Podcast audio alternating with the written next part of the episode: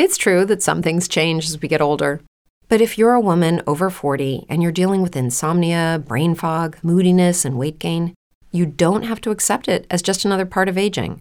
And with MIDI Health, you can get help and stop pushing through it alone. The experts at MIDI understand that all these symptoms can be connected to the hormonal changes that happen around menopause, and MIDI can help you feel more like yourself again. Many healthcare providers aren't trained to treat or even recognize menopause symptoms. MIDI clinicians are menopause experts. They're dedicated to providing safe, effective, FDA approved solutions for dozens of hormonal symptoms, not just hot flashes. Most importantly, they're covered by insurance. 91% of MIDI patients get relief from symptoms within just two months. You deserve to feel great.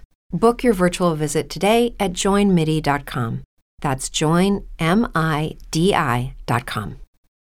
For the ones who work hard to ensure their crew can always go the extra mile, and the ones who get in early so everyone can go home on time, there's Grainger, offering professional grade supplies backed by product experts so you can quickly and easily find what you need. Plus, you can count on access to a committed team ready to go the extra mile for you. Call, clickgrainger.com, or just stop by. Grainger, for the ones who get it done.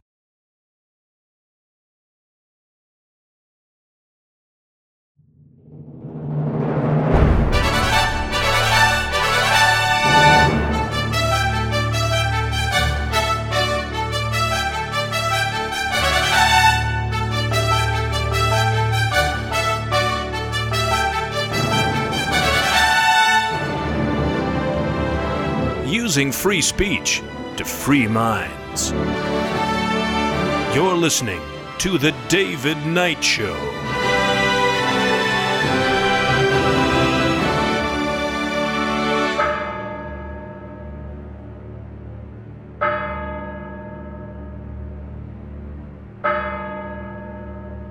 As the clock strikes 13, it's Friday, the 26th of, Oct- of August, year of our Lord 2022. Day 895 of the emergency. You know, there's a reason that I keep counting this from the declaration of a national emergency for COVID. And it turns out that this emergency order to uh, do loan forgiveness is based on that very thing. Where does Biden get the authority to spend who knows how much? I mean, this is an open ended thing. This is an entitlement program that he created by executive order. Is it 300 billion? Is it 400 billion? Is it 500 or 600 billion? Well, we're going to take a look at what it really is. It's far more than the 300 billion they're talking about. And again, it's an entitlement program created on the basis of the Trump executive order of Friday the 13th, March uh, of uh, March 2020. We'll be right back. Stay with us.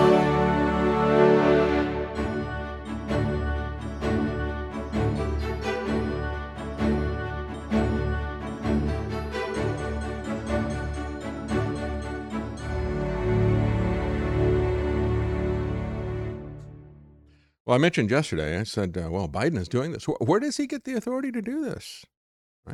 I, I didn't look at his justification, but uh, some other people pointed out. As a matter of fact, it was a CBS reporter who pointed out. Well, he has the authority to do this uh, based on a post 9 11 national emergency law that has been bolstered by the state of a the declaration of a national emergency by Trump's executive order. so all that we have to stop the executive order. That's why I talk about this every day. 895 days into this thing, and uh, it is the executive order that is the basis of medical martial law. And it's not just medical martial law now, anyway. It, it is just a dictatorship to do whatever I wish. Whatever I wish, I can claim that this is about COVID. Do you think that the student loans and defaults on these things have anything to do with COVID at this point? No, they don't.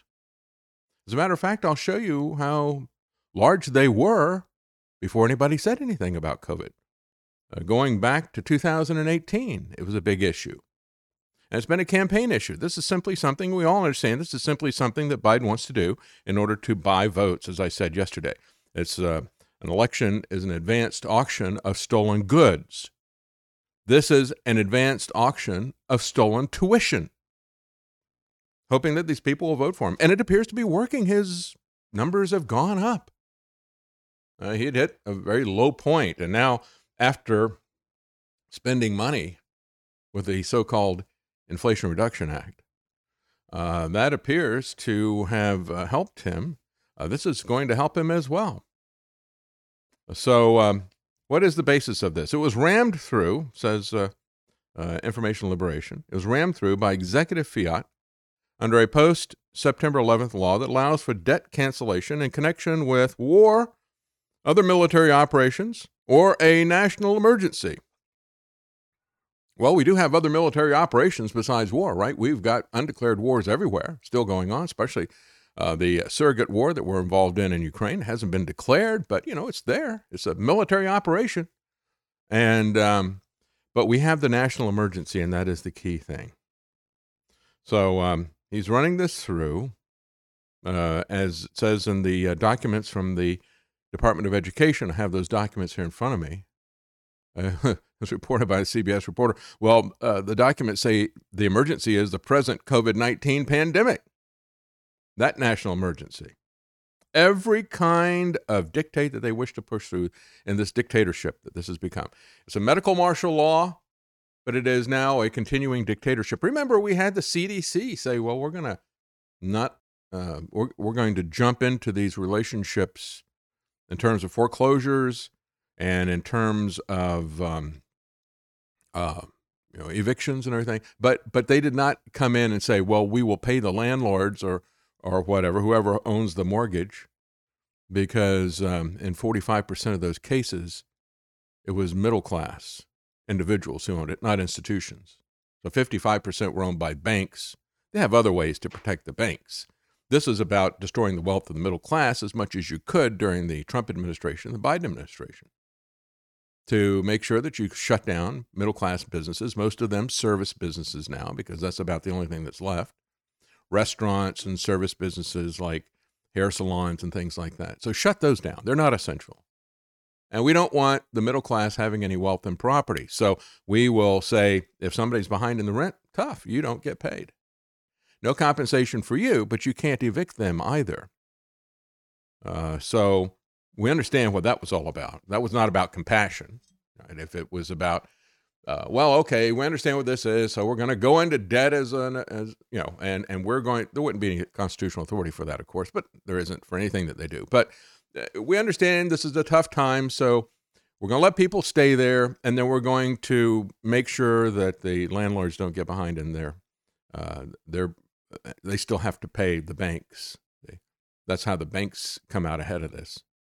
Banks and financial institutions holding 55% of um, as landlords.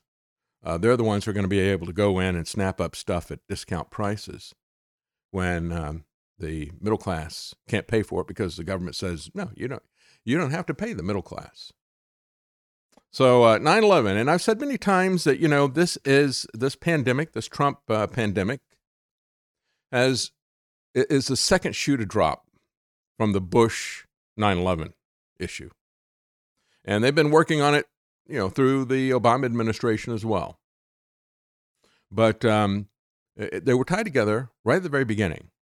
And I'll just mention it again. Two months before 9 11, you had the first one of these simulations, Dark Winter. First simulation had uh, Fauci, had the CIA there. The CIA, Woolsey was uh, pretending to be the president. They had the media as part of this. The bureaucracy was part of it. The military was part of it. CDC, all these, Johns Hopkins, all of them part of it. And they do a simulation, and the result is well, we know from this simulation that uh, everybody's going to die if we don't lock everybody down. And we have to have draconian measures. And because you weren't draconian enough, you pull back. You said, well, we got a constitution. I don't have the authority to do that. Because you did that, people died. And because you didn't rush through a vaccine without any testing, people died. They practice that on an annual basis. Event 201, I think it's 201. I can't remember. It's 201 or 301. I think it's 201. Event 201 was the final one. Uh, but they were all essentially the same thing. They all had the same motto. Uh, you've got to completely take over control of society, medical martial law. And then we got to roll out untested medical uh, vaccines for people. So um, they practiced that for 20 years. But they did the simulation two months before 9 11. One week after 9 11, you had the anthrax false flag attack, which we've had investigations showing how the CIA was involved in that. Uh, the particular type of anthrax could have only come, only two places in the world it could have come from. Both of them run by the U.S. government, both of them run by the CIA. And then two months after that, you had the Model State Emergency Health Powers Act. Model legislation sent out to states, and you had um, about uh, two thirds of the states, even at the very beginning, gave themselves all kinds of state powers to do what we just saw happening under Trump. Based on an emergency declaration, the states will roll out the stuff and they will be financially incentivized by the president. This was the plan for 20 years. It took Trump the guy who was going to stand against the globalists, who was going to stand against the deep state. It took Trump to pull the wool over your eyes so that you thought he was going to protect you against the deep state when he was the guy who executed the deep state plan that had been practiced for 20 years. And so when we had 9 11, we immediately got Department of Homeland Security. Now, the corollary to that, I guess, is, you know, weaponized uh, and empowered CDC and public health bureaucracies everywhere right? That's a legacy, this institutional legacy that we've got. Another institutional legacy is the TSA of 9 11. And now we've got this, uh, you know, where they can put their hands on you, inspect your bags, do anything they want, do naked body scans, pat you down. Now we've got the uh, testing.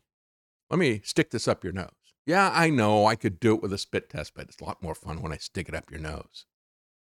Because It's just more humiliating. the only thing we could do that would be more humiliating is to do what the uh, Chinese did and laughed about to State Department employees. Instead of an anal scan, uh, a nasal scan, they did an anal scan. and they were laughing about it. And I think it is funny. It's a total humiliation. That's what this is all about. The nasal scans, uh, uh, uh, probes are are a um, it's a an invasion, a humiliation. And uh, so, you know, just like the TSA, we now have the nasal probes. Perhaps we'll also get the anal probes eventually. And uh, just like you got the body scanners, now you got the PCR tests. You see how they keep adding these different things? We had, uh, as a product of all this stuff, we got the Afghanistan war, then the Iraq war based on lies about weapons of mass destruction, based on torture that was illegal.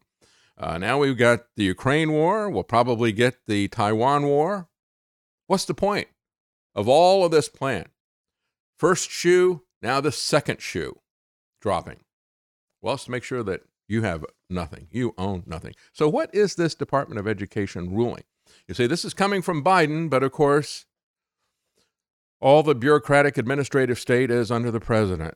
So, the uh, Department of Education and the Secretary of Education, Miguel Cardona, put out a memo for the basis of this on August the 23rd. Uh, United States Department of Education, uh, General Counsel, uh, legal authority for debt cancellation. Well, okay. I would like to see from the General Counsel of the Secretary of Education, I would like to see the constitutional authority for the Department of Education. You know, that was created in the middle of the Carter administration, and Reagan campaigned on getting rid of it. It was just a year or two old when uh, Reagan took office. And yet he didn't get rid of it. He grew it into adulthood. And um, so there is no legal authority for the Department of Education, according to the 10th Amendment. If uh, they haven't been granted authority for something, they don't have it. And there's nothing in the Constitution about the federal government being involved in education. They cannot presume to have it, they don't have it. But they use it they use it to control education. Do you realize that 92% of these loans that are going to be forgiven are coming from the Department of Education itself? That's how they control what's taught in colleges. And that's how they, uh, you know, they incentivize the loans. So everybody goes to college. Everybody gets indoctrinated, not educated, but indoctrinated into their CRT nonsense and the rest of this stuff. That was the purpose of it. So uh, they're basing this on the HEROES Act. HEROES Act This is reading from the Department of Education Office of General Counsel, their memo. Uh, so the first authorization, the authorization begins by saying the Secretary's HEROES Act authority. We have authority under the HEROES Act to do this. The HEROES Act, first enacted in the wake of September 11th attacks, provides the Secretary of Education broad authority to grant relief from student loan requirements during specific periods, a war, other military operations, or a national emergency, such as the present COVID 19 pandemic. They put that in there just so you know. And so, because of Trump's executive order, that still remains. It remains. And, you know, he's added some new executive orders about it, but it's that fundamental thing declaring a national emergency. This is why Greg Abbott re upped it at the end of March and uh, for Texas. Yeah, Texas has a continuing COVID emergency. Oh, really? Really? I mean, nobody other than the liberals in Austin wearing even wearing masks when we left. But uh, yeah, the Republican governor extended the state of emergency in Texas. Why?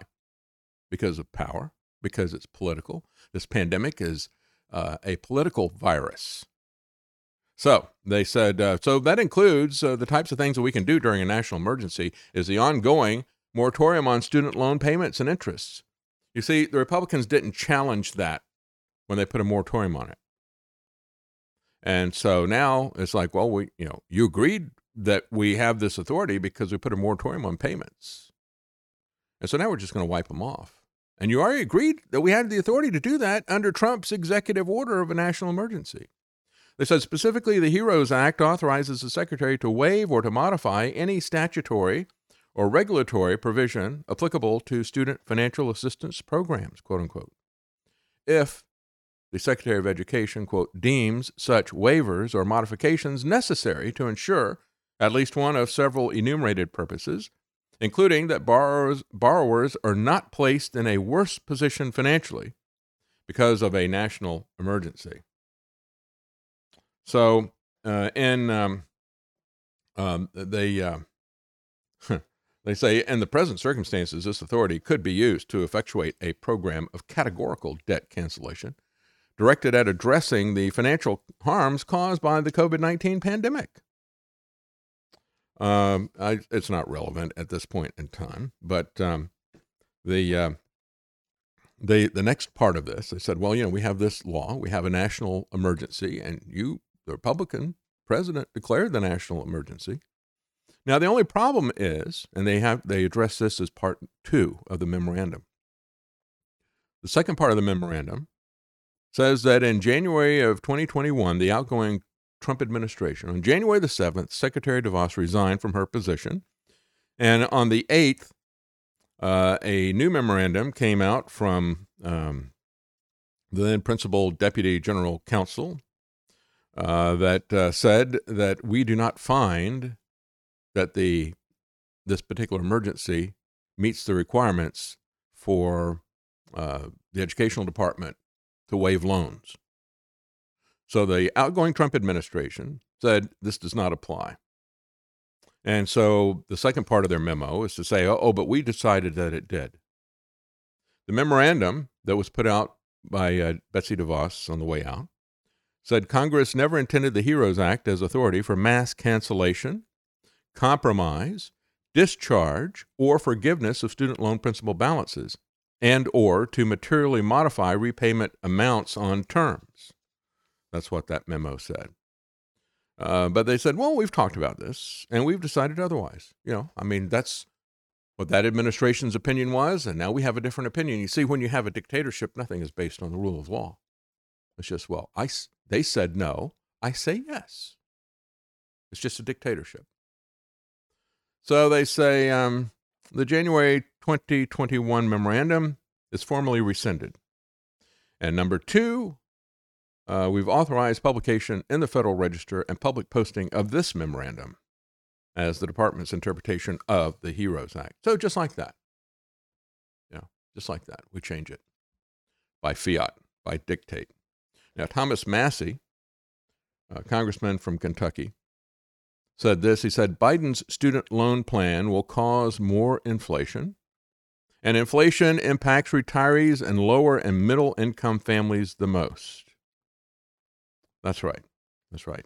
Uh, but uh, you know who's going to benefit from this? Well, you know it, it's not so much that first I looked at this and I thought, well, the banks are going to be benefiting from it, and there will be some banks who benefit from that. But like I said, 92% of the loans are held by the Department of Education. They're just wiping them off the books. It's another several hundred billion dollars. How much is it actually? Well, they're saying it's around 300 billion. That's what the Biden administration says. Uh, I don't believe that for a minute. Neither do other people. Uh, the Center for Responsible Federal Budget, which they say is nonpartisan. I don't know. Is there any such thing anymore as a nonpartisan? Perhaps. I mean, there are some nonpartisan government waste uh, agencies. Uh, and of course, you know, dollars and cents are objective, uh, but it's also how you interpret it. Uh, anyway, that uh, nonpartisan Center for Responsible Federal Budget estimated yesterday that the student loan program will not be $329 billion, which was estimated by the Penn Wharton budget model, but they estimate that it'll be between 440 and 600 billion. 600 billion. If you only have a 401k, you're not getting the most for retirement. Wait, what? Add a Robinhood IRA on top, then they'll boost it by 3%. You can do that? And if you transfer in any retirement account, you get 3% on top of that. Is there a limit to the match? No limit. Robinhood Gold gets you the biggest contribution match of any IRA on the market. Sign up for Robinhood Gold at Robinhood.com slash boost by April 30th. Subscription fees apply. Investing involves risk. 3% match requires gold for one year from first match. Must keep IRA for five years. Match on transfers subject to additional terms and conditions. Robinhood Financial LLC. Member SIPC. So I said, well, pick the pick the middle point, 500 billion, and that was a headline. Biden student loan transfer estimated to cost about 500 billion dollars. Uh, which one is right? Well, it turns out, if we look at this chart, this is a chart. Um, this is the best chart I, I thought I found, but it's from 2018, so it's a little bit out of date you notice that all of the college money that was being spent uh, right there in the center. So it's kind of a pie chart. And uh, all of the money that was being loaned out and paid back and all the rest of this stuff uh, was totaled uh, 1.2 trillion four years ago. It is now 1.6 to 1.7 trillion, depending on who you talk to. Uh, but let's just, um, it's about 50% higher, let's say a little bit less than 50%. Let's just call it 50% higher. Now, when you look at those numbers, you see up there the default is 135 billion. Again, this is 4 years ago. So you can increase those by about 50% or so. I would assume that uh, perhaps uh, because it's been an ongoing trend, uh, the defaults have been going up steadily.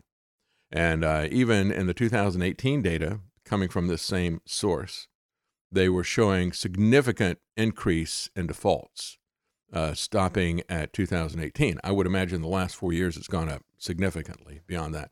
So you have default, you have forbearance. What's the difference between those two? Well, with forbearance, there's still some possibility that you may be paying that back. They say, all right, you know, we'll well, you, you can't pay it back right now, but this is just a temporary situation. By the time you realize and both parties agree that it's going to be permanent, that's never going to be paid back. That's when they call it default. So if you looked at um, the combination four years ago, if you total up default and forbearance alone, you get $248 billion. If you increase it by about 50%, that gets you up to $372 billion, which already is more than the Biden administration is admitting right? That may be what they're looking at. That may be the numbers that they're coming up with. But I think a better way to look at this is to take the total. And again, let's go to these 2018 numbers $1.2 trillion total. Now, deduct from that the part that was being paid back, which is that big green thing down there, that big green part of the pie chart. That's uh, $669 billion was being paid back out of the 1.2 trillion. And then there was another 118 billion. That's the dark blue at the top uh, of uh, people that are still in school. While you're still in school, you don't have to pay the loan back, obviously. And so the people who are paying it back and the people who don't owe it, by the time you total that up and subtract it from the 1.2 trillion, That was $649 billion um, four years ago. And so that includes stuff that's in a grace period, stuff that's in forbearance, stuff that is in deferment, other things, and the stuff that is in default, which I think is the right way to look at that. I think it's going to be the total amount less anything that's being repay, repaid or the stuff that isn't due yet because they're still in school. So if you were to look at that four years ago, that's $649 billion. And um, so increase that by about 50%. And you're starting to get close to a trillion dollars. Trillion dollars there in the Department of Education that they are talking about repaying. So um, when you look at the student loan debt statistics, now this is current, this is for 2022. Um, this particular article uh, from NerdWallet says uh, student loan borrowers in the United States owe a collective nearly 1.75 trillion. That's why I say, yeah, if it was 1.2, let's just call it 1.8. That's about a 50% increase, right? And uh, that's according to the Federal Reserve Bank of St. Louis. That's their numbers. And so when you look at the average debt for a bachelor's degree, it's uh, 28,950. So, you know, they put in 10,000. They said if it's a Pell Grant, twenty thousand. And um, so I think that's probably where they came up with that. You know, saying we're going to pay uh, uh, about uh, anywhere from half to a third of what this is going to be. But I think this is going to be a lot more. Again, we've here's the bottom line: we've created an entitlement program by executive order, based on an executive order from the president. The previous president, Trump, do you see how far we've gotten from representative government? You see how we're in a dictatorship? Just uh, blows my mind to look at what is happening to this this fantasy legal world that we live in. Has nothing to do with the Constitution. Of course, Democrat Raphael Warnock is boasting about the fact that this is only the first step. Oh yeah, we have now decided that we can vote ourselves largesse out of the uh, public coffers. End of our republic end of our republic because the democracy side of it has taken over.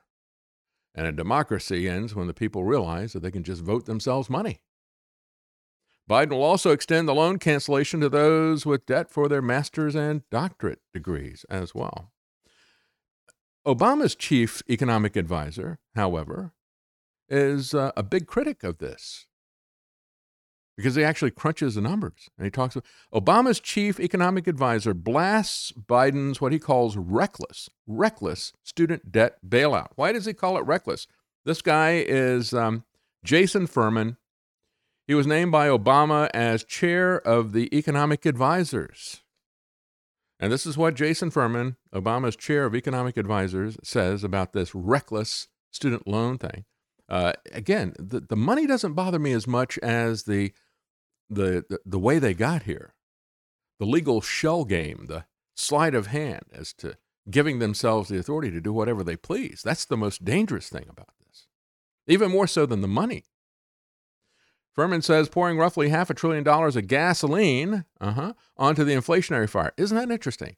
I've been saying that this executive order from Trump and the lockdowns and the supply chain disruptions, all the rest of this. I said, Trump created a dumpster fire. He turned our economy into a dumpster fire.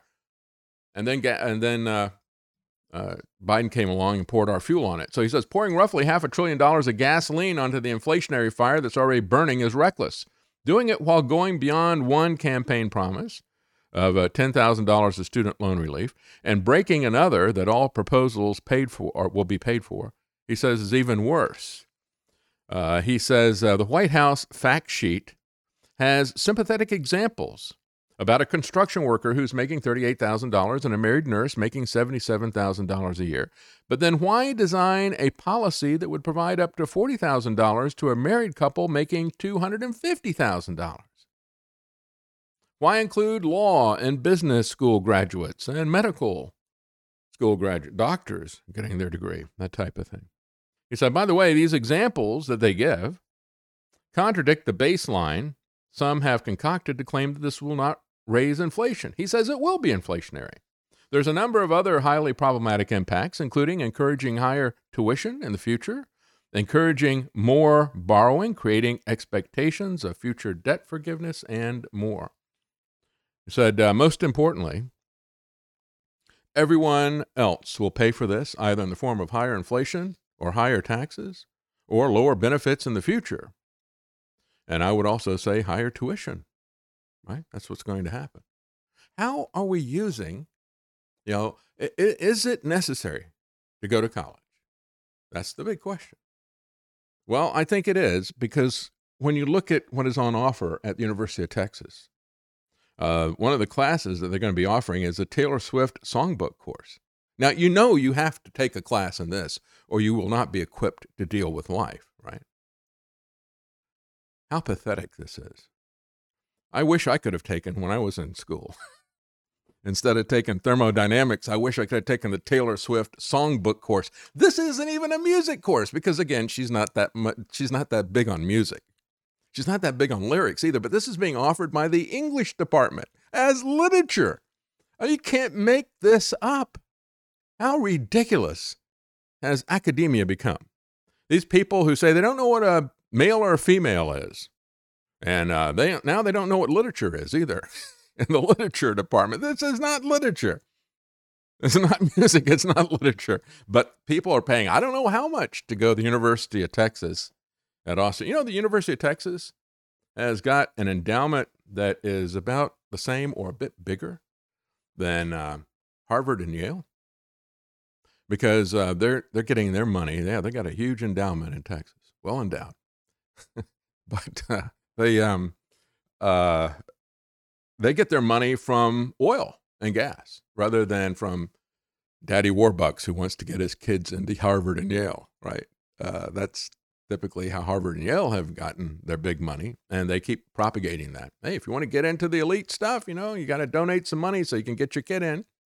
It doesn't matter. They can be as dumb as George W. Bush, or they can be as stupid as Bo Hines, who thinks the the uh, Republican candidate endorsed by Trump, who thinks that all this talk about Banana Republic is a slur on store managers.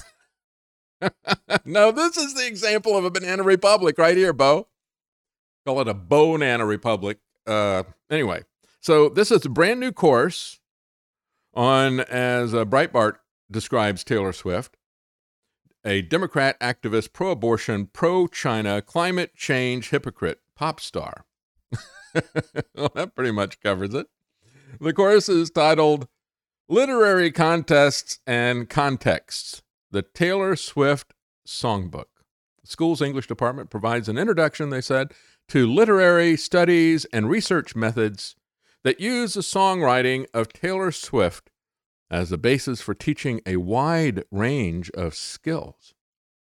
That's right, a wide range of skills. So, yeah, forget. forget thermodynamics or circuits or fields and waves. Yeah, just just go for the Taylor Swift stuff.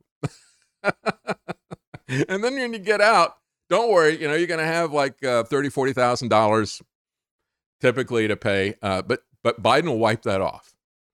And maybe Taylor Swift will do a song about it.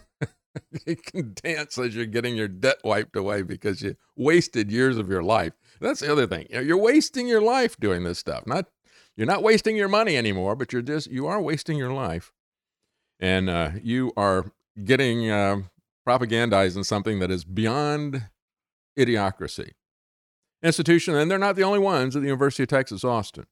Institutions of higher education are now offering all types of bizarre courses, says Breitbart, uh, that uh, cause many to question the true value of accredited degrees. These are accredited degrees. Where are the people doing the accreditation, right? Why aren't they looking at this stuff and saying, "I'm sorry, no, you can't, you can't give degrees on people who've taken courses on Taylor Swift's songbook in 2019, a Portland State University professor reverse, revealed a class at the school titled Queer Ecologies.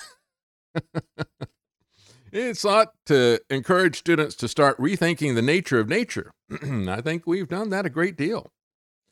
Uh, with some of the topics being discussed in the courses, including queering settler colonialism and queering science.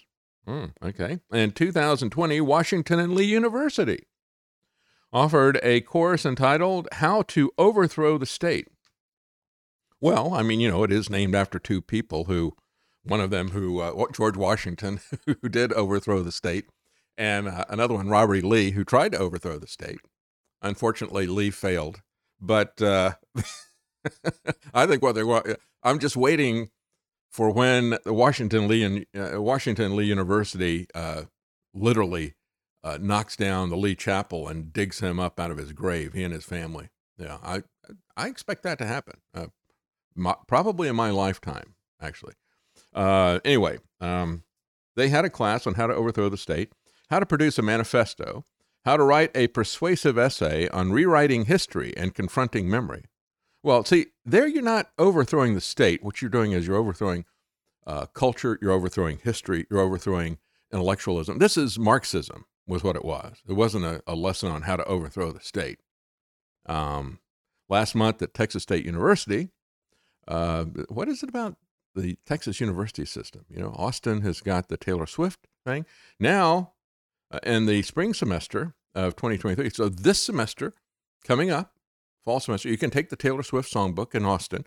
And then in the spring semester of 2023, the next one, uh, if you go to Texas State University, you can take a university course on the work of pop singer Harry Styles. Oh, okay. Uh, student loan debate is not about just money. It's also about the experiences that students like me sacrifice. This is a, uh, a piece. I think we should make the people that take these courses pay for all our debt. If you take the Harry Styles course, you get my debt. I didn't go to college, but I'm going to go accrue some. yeah, that's right. Yeah. Well, uh, it, it is it is insane, isn't it, Travis? Did I steer you wrong when I told you don't go to college? Darn, if only I could learn about queering colonial settlers or something. Yeah, queering science. Uh, that's that's what they're doing. You know, they don't want math anymore. You know, math is hateful because you know it's got to be two plus two equals five. Uh, this is a homeschool student who wanted to go to college.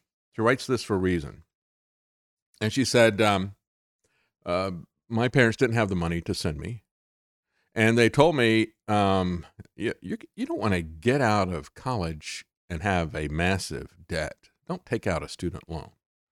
Uh, they said the average, her parents said, um, uh, you know, the average student who graduated with a bachelor's degree from private university in late 2021, as I did, borrowed over $32,000.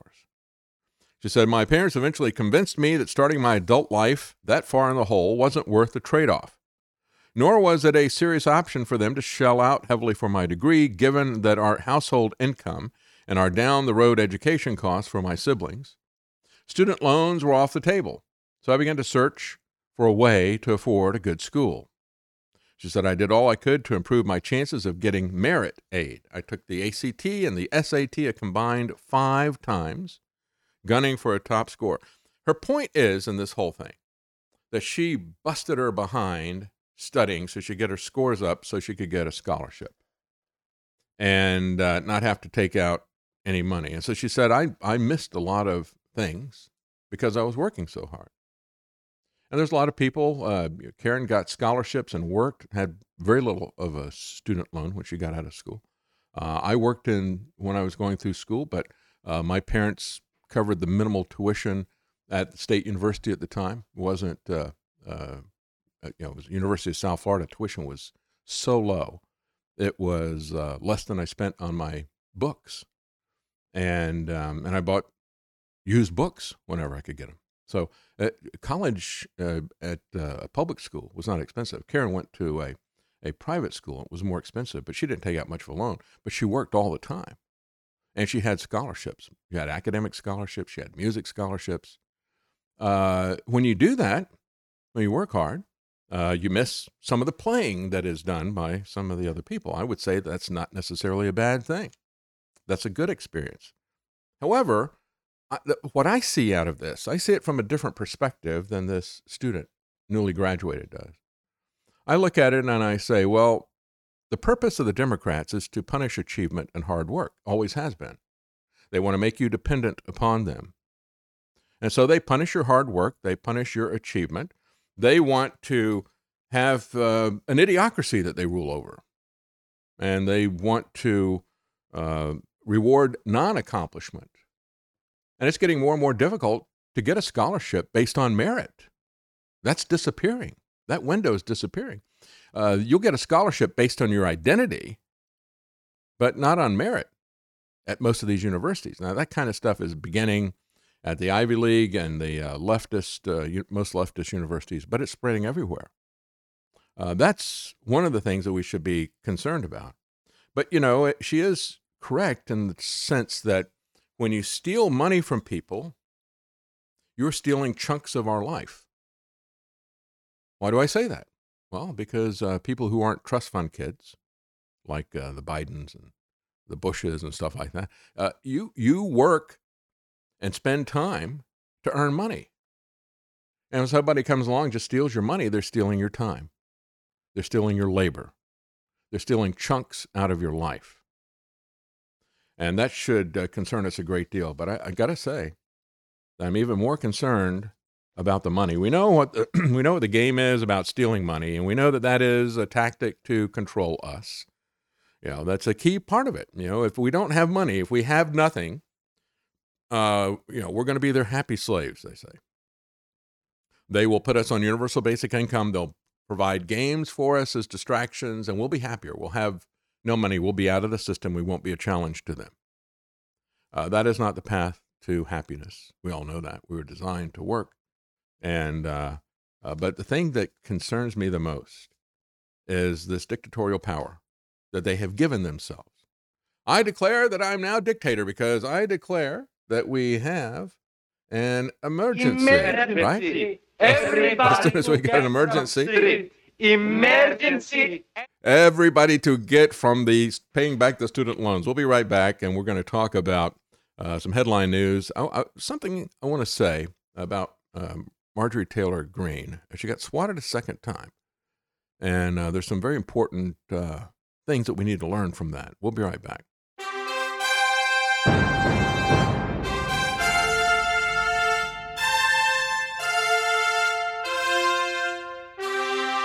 Common Man. They created Common Core to dumb down our children. They created Common Pass to track and control us. Their Commons Project to make sure the commoners own nothing. And the communist future. They see the common man as simple, unsophisticated, ordinary. But each of us has worth and dignity created in the image of God. That is what we have in common. That is what they want to take away. Their most powerful weapons are isolation, deception, intimidation. They desire to know everything about us while they hide everything from us. It's time to turn that around and expose what they want to hide. Please share the information and links you'll find at thedavidknightshow.com. Thank you for listening. Thank you for sharing.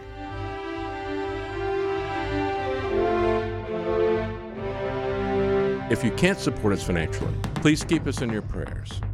TheDavidKnightShow.com.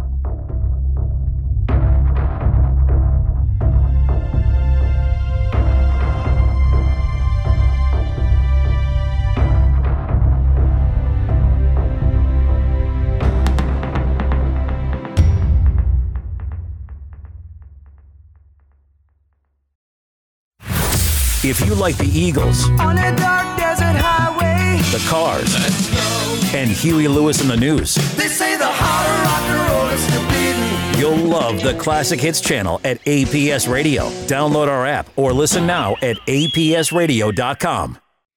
All right, I have some uh, tips and comments before I get into uh, some headline news here. Uh, Brad Bryan, thank you very much for the tip. He says, Love the show, David. Curious what you think of Louis Rossmann. I don't know who Louis Rossmann is. Um, so I have no opinion about Louis Rossmann. I'll look him up and uh, find out about it. I'll, I'll let you know what I think.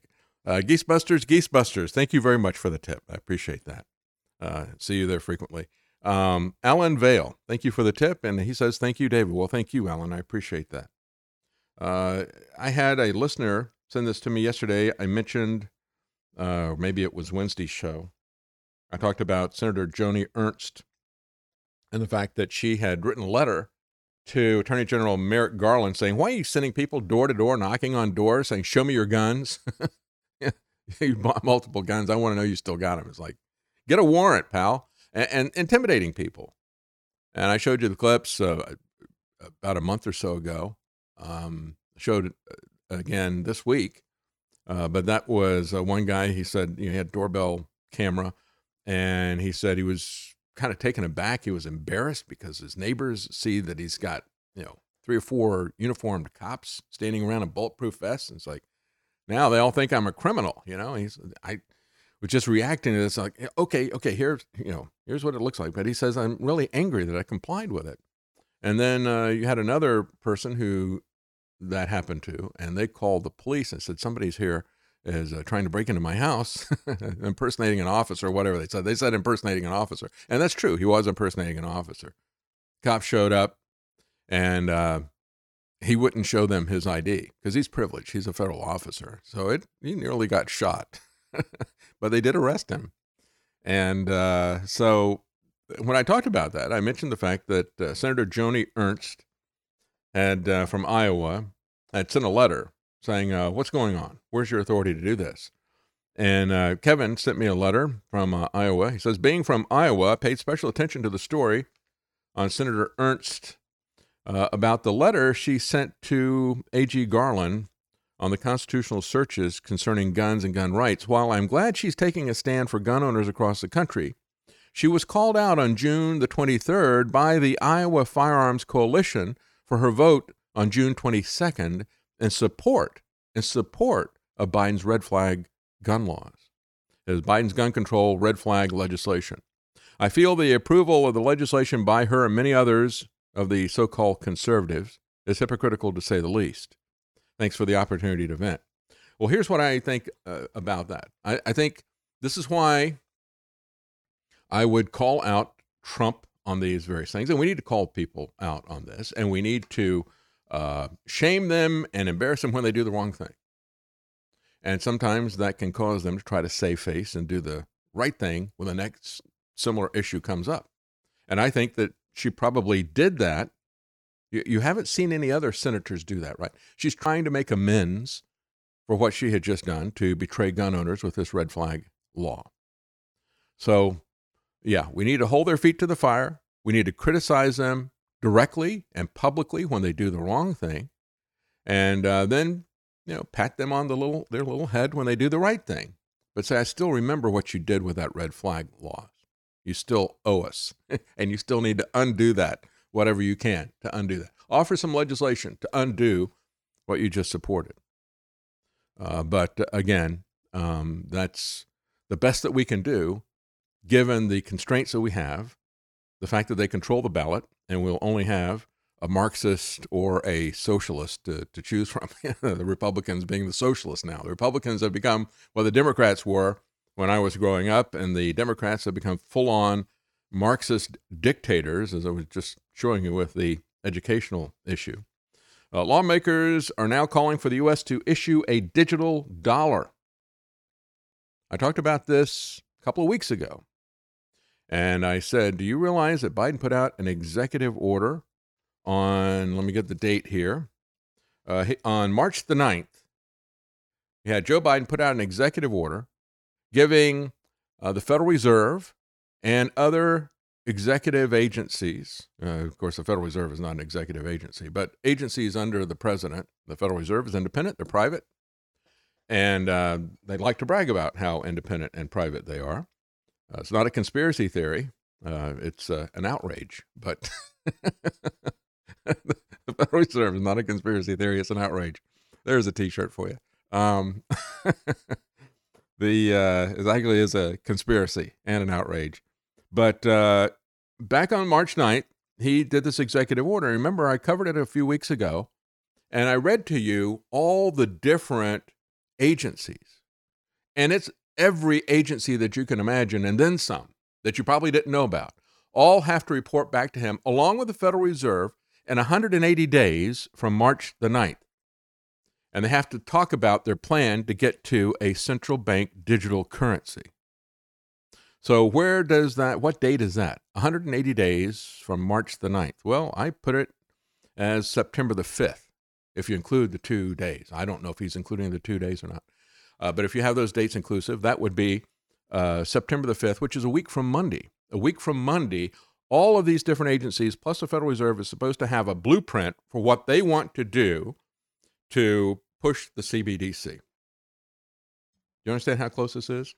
By the way, if you want to uh, try to get something out of this system that is private, that you hold, go to davidknight.gold. That's what Tony Arterburn has set up to direct you to uh, wisewolf.gold. So um, to me, that's a, a bigger issue than inflation. Inflation's a big issue, and we don't know exactly how that's going to work out, and we don't know how they're going to manipulate the gold prices as they always do. But the reality is, is that if it's physical and in your possession, it's real money.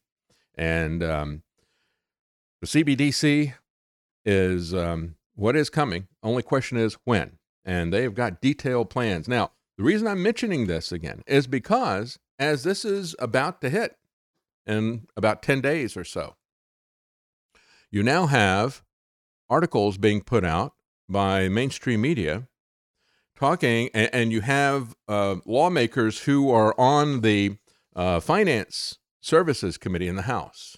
So these are people that are part of the banking industry. And I mean that they're part of the banking industry. If you look at Maxine Waters, who is the chair of the House Financial Services Committee, her husband is heavily involved in this stuff, as you know, the banking side. Uh, you know, it, it's just like our FDA commissioners. It's a revolving door, regulatory capture. Uh, they go back and forth. Now, Trump's two FDA commissioners, one of them works for Moderna, the other one works for Pfizer. These people, Maxine Waters, chair of the House Financial Services Committee, her husband's part of the banking industry. I don't know the connections from the um, from the Republican French Hill, uh, but um, you know he and um, uh, Jim Himes, who is also who is a Democrat, uh, all of them, all three of them, part of this House Financial Services Committee, all three of them are contacting the press about central bank digital currencies. This is what they have to say. Uh, Maxine Waters has drafted re- legislation that would require the Fed to study it. Uh, earlier this year, Biden or, or, ordained, uh, or I guess that's the way to put it, since he's acting as pope or something. he ordained a study. He ordered a study uh, Representative French Hill, a member of the House Financial Services Committee, a Republican, said he's concerned by China's digital currency. And uh, the Democrat is saying the same thing. Jim Himes, the Democrat from Connecticut, says uh, the digital dollar should be authorized, not just studied. I do feel some urgency because other countries are moving ahead, you see. We have to do it because if we don't do it, we're going to wind up with a central bank digital currency gap. Mr. President, we got to get. We're going to have a a uh, central bank digital currency gap if we don't get on this right away. Uh, they're gonna they're gonna take us over. We got to do it defensively. I know it's horrible. I know that it's going to destroy everything in our country. I know it's un-American and unconstitutional, but we got to do it because the Chinese are going to beat us to it if we don't do it. So we got to be more Chinese than the Chinese communists, right? Got to be more Marxist than they are. That's what it is. So we we got to outflank them by becoming more the more of a Marxist authoritarian country than they are. That's the logic here. So um, that's where they're racing. It's coming. It's coming though, because when you they all know what the plan is. All of the agencies have been told produce your report in about ten days from now. And uh, Maxine Waters has already put out legislation, and now you've got these other guys on the Financial Services Committee saying, we got to do it and we got to do it fast. We got to accelerate this because China's going to do it and they're going to do it first. So let's become China before they become, before they uh, do anymore. The U.S. government has finally unsealed long hidden rulings on mass surveillance. This is going to look so tame when we have central bank digital currency. I mean, that that is surveillance beyond anybody's wildest imagination, behind, beyond even what dystopian movies have been talking about. Uh, it is to infinity and beyond in terms of surveillance, the CBDC. But this is how your government has handled what they currently uh, are uh, supposedly able to do under the Foreign Intelligence Surveillance Act. This is from Reclaim the Net. Uh, they say that um, the Foreign Intelligence Surveillance Court uh, it's now revealed how the Secretive Court interprets the Foreign Intelligence Surveillance Act to allow mass surveillance of foreigners, of foreigners, and uh, who are on American soil. You know, you don't have to have uh, the FISA court get involved when you're surveilling foreigners abroad. You know, that's that's what spy versus spy is all about. You know, that would really put a kink in the game, right? But no, you they were concerned, and the FISA regulation came about because the Frank Church hearing in the Senate, and because of the uh, Pike hearing in the House. They knew that from the very beginning, the CIA, from their creation, uh, right after World War II, the CIA and the NSA were surveilling American citizens without search warrants. And they said, this has got to stop. That was the thing that came out of it. Uh, As I've said before, all the talk about assassinations and heart attack guns, that was sensational stuff. The media didn't focus on the fact that they were spying on us. But that's the product that came out of those hearings was to say, you're not going to surveil Americans in America without a search warrant. And you're not even going to surveil foreign citizens in America without a search warrant. The only thing that you can do without a search warrant is surveil foreign citizens in foreign countries. Uh, but they have turned that on its head. They've used the Foreign Intelligence Surveillance Court to give them a search warrant for Mr. and Mrs. Verizon and to search everybody in America without a search warrant. This is the way these things work. if we don't watch what the government is doing, they will take things like the Constitution, things like FISA, that were supposed to restrict their actions, and they will use that as a basis to give themselves powers to do exactly the opposite. That's why I say they constantly are turning the Constitution upside down and inside out because they will not be ruled by law. In 2015, Congress passed the USA Freedom Act. it required the government to make public all significant rulings by the FISA court. However, the executive branch under Obama argued that the USA Freedom Act did not apply to FISA court rulings issued before the passing of the law in 2015. Due to the lack of transparency, the Electronic Frontier Foundation sued under the Freedom of Information Act to force the government to disclose all uh, foreign intelligence surveillance court rulings. The lawsuit resulted in the government releasing more than 70 of these court rulings that were previously kept secret. However, the government did not convince the court that six rulings should be kept secret because of their disclosure.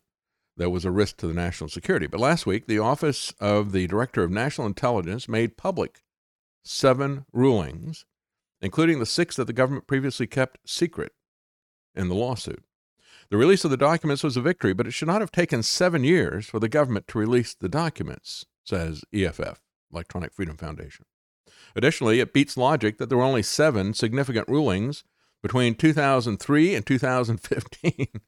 so, what else are they hiding, right? Uh, so, uh, I guess if you don't know what they are, you can't ask for them. The seven newly released rulings are heavily redacted, of course, but they still show how the FISA court approved new ways for the government to collect personal data. And uh, so, anyway, they were grabbing uh, unique phone identifiers and mass collection of phone call records. All this is going to be so crude compared to the central bank digital currency. Just amazing to think how rapidly this is being put in place. Uh, are there any Republican senators talking about this in opposition? Any Republican congressman talking in opposition to it? No. I mean, at least when they created the monster from Jekyll Island, the Federal Reserve, at least you had some people speaking out against it. Nobody is even talking in opposition to the central bank digital currency. Not in not in Washington, and really not in the press either. It's just you know people like, well, but but Mar-a-Lago, uh, uh, Trump, uh, you know, central bank never heard of it. What about Trump? What are we going to do to protect Trump? Well, the FBI has now set their sights on James O'Keefe's Project Veritas with this Ashley Biden diary conviction. You know, when I looked at this, I didn't think that they had any exposure to this because they turned it over to um, the FBI. They didn't publish anything. Uh, but you know, we have a politicized FBI. They're looking for anything that they can get now. And um, the claims are that they paid $40,000 for this. Now, to go back and to uh, look at uh, you know, what happened with the Pentagon Papers, for example, uh, and that, that has become a heroic story of the left. And it should be an historic story. Um, I think the right decisions were made. And uh, you had um, uh, papers uh, that were being kept hidden from the public about what was going on in the Vietnam War. And uh, those were stolen and given to the Washington Post and the New York Times, and they published them. And uh, so then the government at the time came against those two newspapers, but the court ruled that uh, if they were given the papers, they could publish them. And uh, so they came after Ellsberg, and you know he got off on a technicality, uh, but um, the uh, but but the principle was established in that case that if somebody steals information, you can come after them for that act, but you can't come after the newspapers for publishing what they were given. But uh, when you look at Assange, he said, Well, I was given this information and I published it, so I should be treated the same way. Whether it's true or not, what they tried to do with him, what, what they're claiming to do with Julian Assange, is they're saying that um, uh, he participated in the acquisition of those. I don't believe that at all, but that's the claim. And so what they're saying is, is that uh, if you are a publication, a journalist organization, uh, you cannot steal the documents and publish them. And uh, so that's the basis for what they claim they're doing to Julian Assange. And again, I don't, I don't believe that. I believe that's a contrivance by the by the government. And in this particular case, uh, it's going to come down to whether or not these two people who have been arrested for theft. It's going to come down to whether or not the FBI can get them to testify that they were paid or promised, you know, or incentivized in some way by Project Veritas to acquire this diary. Now, that's not the story that they had before. the story that they had before was that um, they were friends and they were staying at the house, and that uh, uh, Ashley Biden, daughter of Joe, had uh, been there and she had left some things behind and they happened to find that diary that she had left behind. And then they decided uh, that they would try to market it. And Project Veritas said, well, we're not interested in it. But if uh, these people are in trouble, as they are in trouble, if they can be a 58 year old man and a 48 and a 40 year old woman, if they want to uh, turn this around and say that Project Veritas incentivized them and sent them to steal this, then uh, they that would be the basis for them to come after Project Veritas. So it depends upon that, um, how this is interpreted, uh, and uh, whether or not any of that is true, and they can make it stick or not. I don't know. It's going to be a it's going to be a mess. But but what we're looking at here is weaponized prosecutions, of course. All of the things that were done by Hunter Biden that we now know about, uh, the fact that he lied on uh, federal form to get his firearms, all the drug use, all the rest of this stuff, all the pornography, all of the influence peddling and corruption, which involved his father. And Hunter's not going to be charged for any of these crimes that he committed. And they're going to completely ignore everything that he did on behalf of his father. So, uh, again, this is the rampant corruption that we see in the federal government. It's just beyond redemption at this point. We have to find a way to cut it off out of our lives. YouTube, by the way, is quietly dropping some of its COVID censorship. They have some new rules. Uh, well, they don't say what the new rules are. They, they've dropped some of the rules for which they would kick you off. I thought that was kind of interesting because I was never able to get an, an explanation from them as to why they kicked me off. Not going to tell you. It's top secret. So now I can look at some of these things and kind of gives me an idea of why they kicked me off. Uh, you would get banned from YouTube if, for example, you said the virus no longer exists or that the pandemic is over. Oh, okay. Well, that's I, I checked that box. Uh, if you said COVID 19, vaccines are not effective in preventing the spread of COVID 19. Yeah, I was saying that from before they even rolled these things out. So I guess I could check that one too. Uh, wearing a mask is dangerous. Yeah, I said that. Uh, or causes negative physical health effects. Okay, all right. Yeah, I said all that too. Masks do not play a role in preventing the contraction or transmission. Yeah, I was very adamant. I had studies that showed that true, going back to 2002. Uh, wearing a mask causes oxygen levels to drop to dangerous levels. Yeah, that was the OSHA said that. I didn't say it. I but I did tell people that OSHA had said that. That OSHA said that if you wear one of these masks, you know, if you work in a dusty environment, we're going to require you to wear a mask because we don't want you to get respiratory illness like the people that Rudy Giuliani sent in to clean up the 9/11 mess, right? We don't want that to happen to you. So, unlike uh, Rudy Giuliani, who was in such a hurry to cover up the evidence of 9 11, uh, we don't want you to get sick and with respiratory illness that's going to debilitate you and kill you at an earlier age. So, you're going to have to wear a mask. But you can't wear that mask for more than 20 minutes. Uh, and you have to take it off so that you can breathe some oxygen. Uh, but we just forgot about all that stuff when it came to COVID, right? So, yeah, I guess they could, could have uh, kicked me off for that too. Um, masks cause lung cancer or brain damage. Well, the um, it does uh, damage your brain if you're deprived of oxygen. And um, in terms of cancer, they found um, a lot of masks that had been contaminated.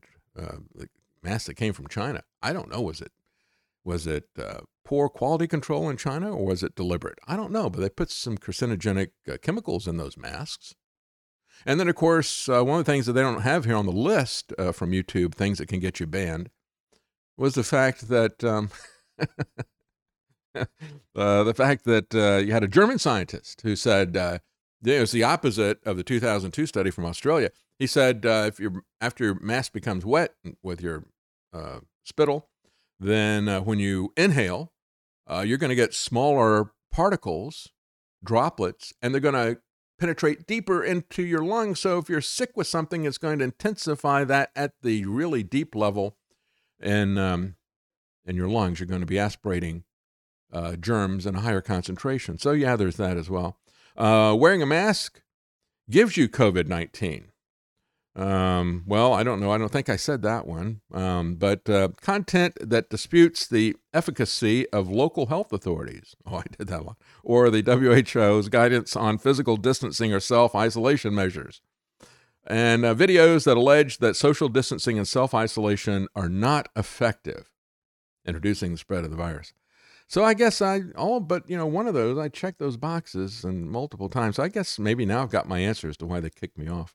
Uh, all the rules banning these specific claims have now been removed from the policy. All right, great. So I can get back on. well, no, because now they've got rules about what you can say about the climate. They got rules about what you can say about Ukraine and on and on. Um, so there's a lot of uh, other rules there. And they seem to apply those rules in a, a different way. You know, I, I see other people who can come in and make these statements that I just read to you. And surprisingly, they don't get kicked off.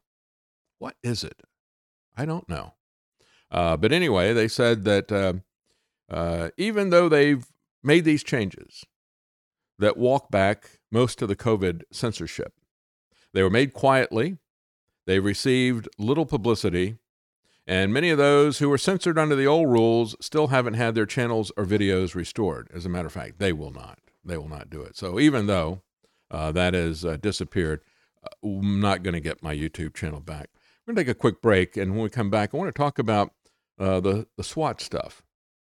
And I did talk about that yesterday. I, thought it really is amazing to me that the swatting thing has become such a common thing, and that people who should uh, know better, even people who've been swatted, like Marjorie Taylor Greene, uh, don't make it about the SWAT issues as well. She's just fine with militarized police. She made it about something else. And we'll talk about that when I come back. Uh, stay with us.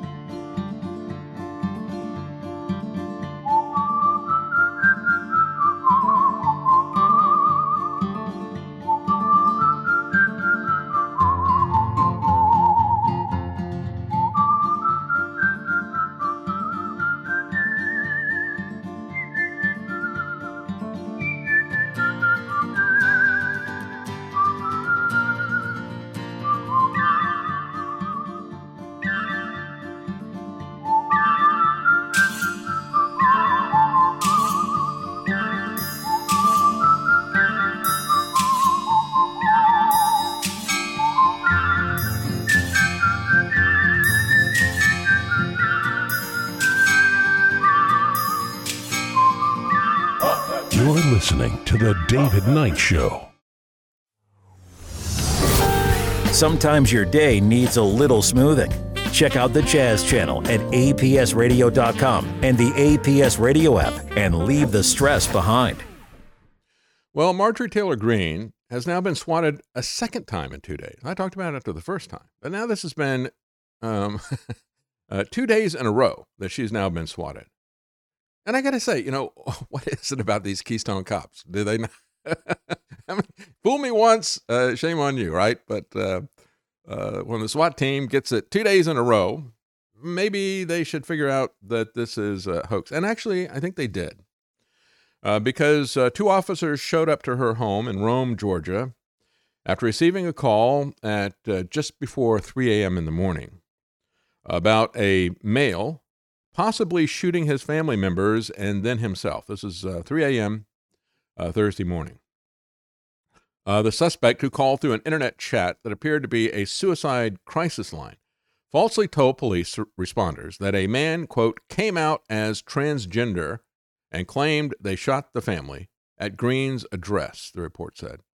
If anyone tried to stop me from shooting myself, I will shoot myself, said the caller, who gave officers the name Wayne Greene and then warned that, quote, they would be waiting for us, according to the police report. So the officers went to her house and knocked on her front door, met her at the front door where they explained the situation. Is that a SWAT? Is that how the SWAT things work? you ever heard of a SWAT thing where they knock, knock, knock? I'm very sorry to bother you this time of the morning, ma'am, but um, you know we've got another false report here. She wasn't swatted two days in a row. Uh, it, it is um, it is outrageous what is happening, uh, but um, uh, she is not in danger like the average person is in danger from these SWAT teams. Uh, but she's making a great deal of this. Uh, she went on with Steve Bannon and had this to say. But the, these people saying things like that, they're going to cause to get killed. If I if something happens to me, my blood will be on their shoulders. It will be their responsibility. The liars in the media are the biggest enemy we have, Steve. And I thank God for you because you fight them every single day. And we have to continue to do it because the liars in the media, you know, here's one thing you think about this the freedom of press is not the freedom to lie. And that is the absolute truth. Wow. You know, if um, I didn't know who was speaking, uh, I would have thought that I was listening to the Sandy Hook trial of Alex Jones? Uh, you don't have the right to tell lies about me that could endanger my life. You know, speech is violence type of thing, right? Now, I wish that Alex would have pushed back against that notion. Instead, he chose to not comply with the discovery and lost by default. That notion needs to be opposed. Now, the way that he's spun this to his audience, they believe that uh, he was denied a trial. No, he decided not to participate by disclosing stuff. He decided that it would serve him better to uh, hide stuff from them. And so he chose not to participate in that. He chose not to defend the First Amendment. And he chose um, not to really defend the Second Amendment either by adding false details to that event. But nevertheless, uh, the, the, the way that you respond to lies in the media and a free press is not to call for censorship. It's not to push out their lawsuits, which is what she's talking about doing. What she's talking about doing is exactly the same thing that the Sandy Hook families did. And she went on with Alex Jones, defending Alex Jones. And yet now she wants to do what the people who were accusing him did. Where does this come? This is nothing other than just partisan politics, really. Uh, there has to be some awareness of uh, you know what what is happening here, the real issues. And so uh, I retweeted that clip and I said, uh, many people have been killed by SWAT teams. You know, she said, well, they're going to they're gonna get me killed, and they're going to have blood on their shoulders. That's weird. Anyway, uh, not their hands, but their shoulders. Uh, so many people have been killed by SWAT teams. SWAT teams, I said, are an outrageous product of our un American militarized police state. Representative MTG should stop it for all people, not simply focus on herself. That's what I said yesterday. I said, yeah, the SWAT teams thing is outrageous. Please don't just focus on yourself. The FBI and what it's doing to a lot of people is outrageous. Let's not just focus on Mar a Lago. Let's have some institutional reform from these people. Instead, they personalize it and they make it about the tribalism. It's that, that tribe is attacking. The, FBI has always been about this kind of thing. It was created by J. Edgar Hoover for this type of thing. It's always been a Gestapo. Going back to Harry Truman, he was a Democrat. And they were using, they were blackmailing uh, J. Edgar Hoover was blackmailing people left and right for his own personal benefit. It's a corrupt organization. It needs to be ended, not even reformed. It just needs to be ended. Uh, the the actual investigation things that they are doing, they could easily be done at the local level. You know, you could have a think tank that develops uh, uh, methods for doing uh, fingerprints and things like training uh, local police to do that. And so I said, I'm just tired of these narcissistic politicians who don't solve problems. But there's another aspect of this, and that is the the uh, First Amendment aspect of it, which she attacked.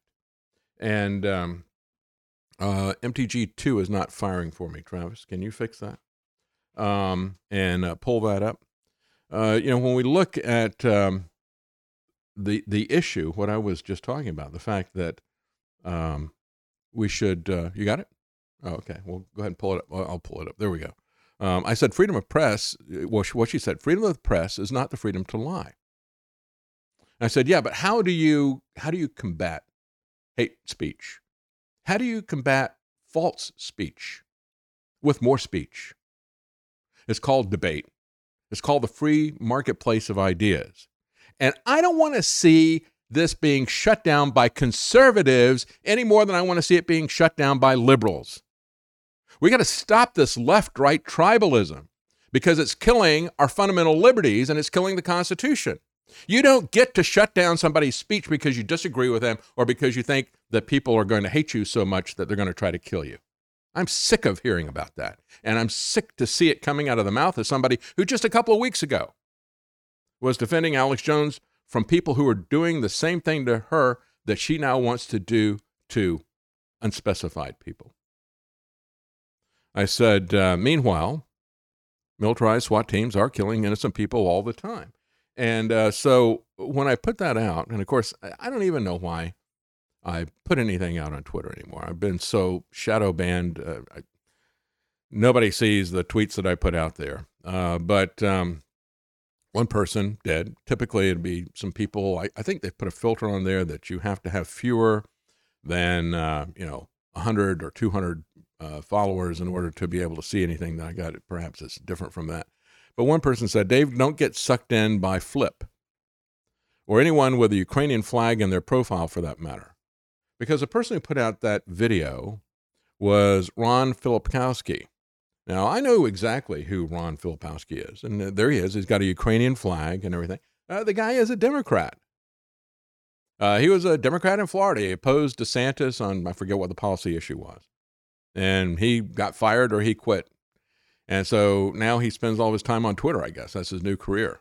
Uh, I don't know how that works out for him. But uh, nevertheless, the clip is what the clip is. I was responding to the clip, regardless of the source. And that's what I said to him. I said, I know exactly who Flip is, and I don't agree with him about anything. But Marjorie Taylor Greene is wrong about free speech, and she's wrong about SWAT teams to ignore them. There's only a problem if the SWAT teams happen to her. And the FBI raids and the blackmail are only a problem if they happen to Trump at Mar a Lago. I said this is exactly the same argument that was made against uh, Alex and Sandy Hook that lies could get you killed and I'm going to sue. I said we must not become the monsters that we fight and we don't want to get sucked in by this tribalism. And that's exactly what is happening. Uh, so it appears that the people who are doing this are involved with some transgender group or whatever. And, um, and again, you know, uh, respond to that and um, and expose that, and don't don't be intimidated by that, but don't call for free speech to be restricted. MTG. Uh, Kim Kardashian, by the way, uh, just in a a, a, uh, TV game show, kind of, I guess, a legal uh, Jeopardy thing. It's reality TV um, where they have a contest, and uh, she uh, it's it's questions about legal knowledge, And evidently, it is some kind of a um, uh, this knowledge quiz is some kind of um, Jeopardy like thing, because Chelsea Clinton tried to explain away. I know my mom knew the uh, knew the answer. She's just too slow to get there on the buzzer. But she got skunked by Kim Kardashian on a legal quiz, eleven to four. Uh, it was um, a TV show called Gutsy, and it was a legal quiz. It was filmed for them. Uh, you know, Hillary Clinton is a Yale Law School graduate. Uh, she actually was a lawyer. Kim Kardashian tried to be a lawyer. Uh, she um, took her first year, she, she was going to law school. She took her first year uh, exam for law students. They say that's known as the baby bar. And she was able to pass the baby bar, but it took her three times. And somebody that it took three tries to get past the baby bar as a law, stu- law student beat Hillary Clinton, who was a, you know, a, uh, a lawyer from Yale with a Yale degree and was also Secretary of State and uh, on and on. But I guess uh, maybe this provides her with something of an alibi, right? so, uh, her violations of national security there as Secretary of State, it was all done out of uh, ignorance. Oh, yeah, but that's right. Ignorance of the law is no excuse. she signed the paper uh, saying what she could and couldn't do with uh, secure documents, and she violated all that. And as a head of the department, she violated all that stuff. But you know, hey, she just doesn't know any better. I mean, she knows less about the law than Kim Kardashian. Because Kardashian's father, you know, was a lawyer, Robert Kardashian. He defended O.J. Simpson. Uh, her father was a well known prostitute as well. Uh, but Hillary Clinton, getting back to her, uh, when she ran for president in 2016, you remember that um, uh, she was caught in an audio clip where she was laughing about how she got a rapist off. Not her husband, a- another rapist. And this particular case that goes back to, two, to 1975, Hillary Clinton was laughing about how she made some requests for evidence and the people wound up destroying their evidence in terms of giving her what she was looking for. And so she got her client off that she knew had raped somebody. Uh, she got him off on that technicality.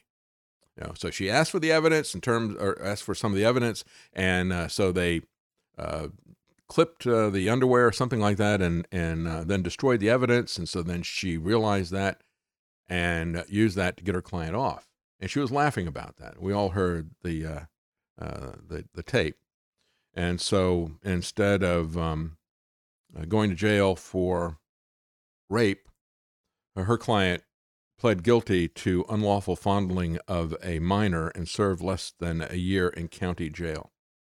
So I guess the moral, moral of the story is is that um, if you want a criminal lawyer with the emphasis on criminal, Hillary Clinton is available, but she's not too knowledgeable. Uh, as we were talking about uh, Kim Kardashian, who does know more about the law than Hillary Clinton does? I mean, why, why would you even care about the law if you're Hillary Clinton, right? First of all, from a personal standpoint, you're above the law.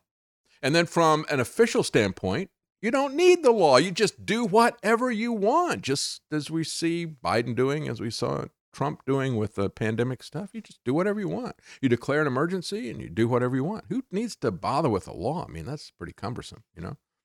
Uh, and uh, who needs to be concerned about, you know, even though Kim Kardashian does know the law, she doesn't care about the climate regulations in LA County.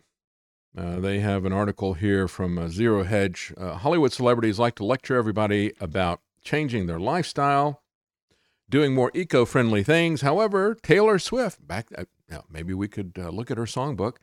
Taylor Swift, Steven Spielberg, Kim Kardashian, and Oprah Winfrey, another climate activist, just been exposed to being big private jet polluters uh, and uh, now they're being exposed as serial water wasters. Oh, yes. See, in LA, uh, one of the water districts there, spokesperson Mike McNutt, said that Kim and Kourtney Kardashian are serial climate offenders because they use way too much water, you know, for their pools and their manicured lawns and things like that. Kevin Hart Also, Sylvester Stallone, among the 1,600 people who have exceeded their monthly water budgets by 150%, at least four times or more. Uh, so, ordinary Californians are being forced to take shorter showers. They're banned from watering their yards. They're unable to wash their cars. Hmm. Well, uh, but not these people. Uh, they're, again, above the law. Above the law. So, if you want to get out from under those restrictions in California, uh, maybe, you know, a lot of people do. A lot of people are leaving and going to Texas. So now in LA and San Francisco, where they've basically created chaos with their district attorneys, uh, not punishing crime. If the police make a mistake and arrest a criminal, they let them loose. district attorneys in those areas, uh, they've uh, turned the places uh, into a real hellhole. And so a lot of people are moving to Texas. So now they're putting up billboards to try to discourage people from San Francisco and LA, try to discourage them from moving to Texas. And it says, don't move to Texas. A Texas miracle died in Uvalde. Scroll down a little bit and they show the, um, uh, the billboard. There you go. The Texas miracle died in Uvalde. Don't move to Texas. And they have up at the top, don't mess with Texas. And they cross that out so that you uh, get the parallel there. I don't know. You know, I think somebody should go in there and find out who funded those billboards. It might be Texas. Not the Texas government, but the uh, Texas, uh, the people who live in Texas uh, don't want people coming in with the California values. And then while we're, t- while we're talking about firearms, uh, I-, I keep seeing this story everywhere, everywhere. I see it on mainstream media.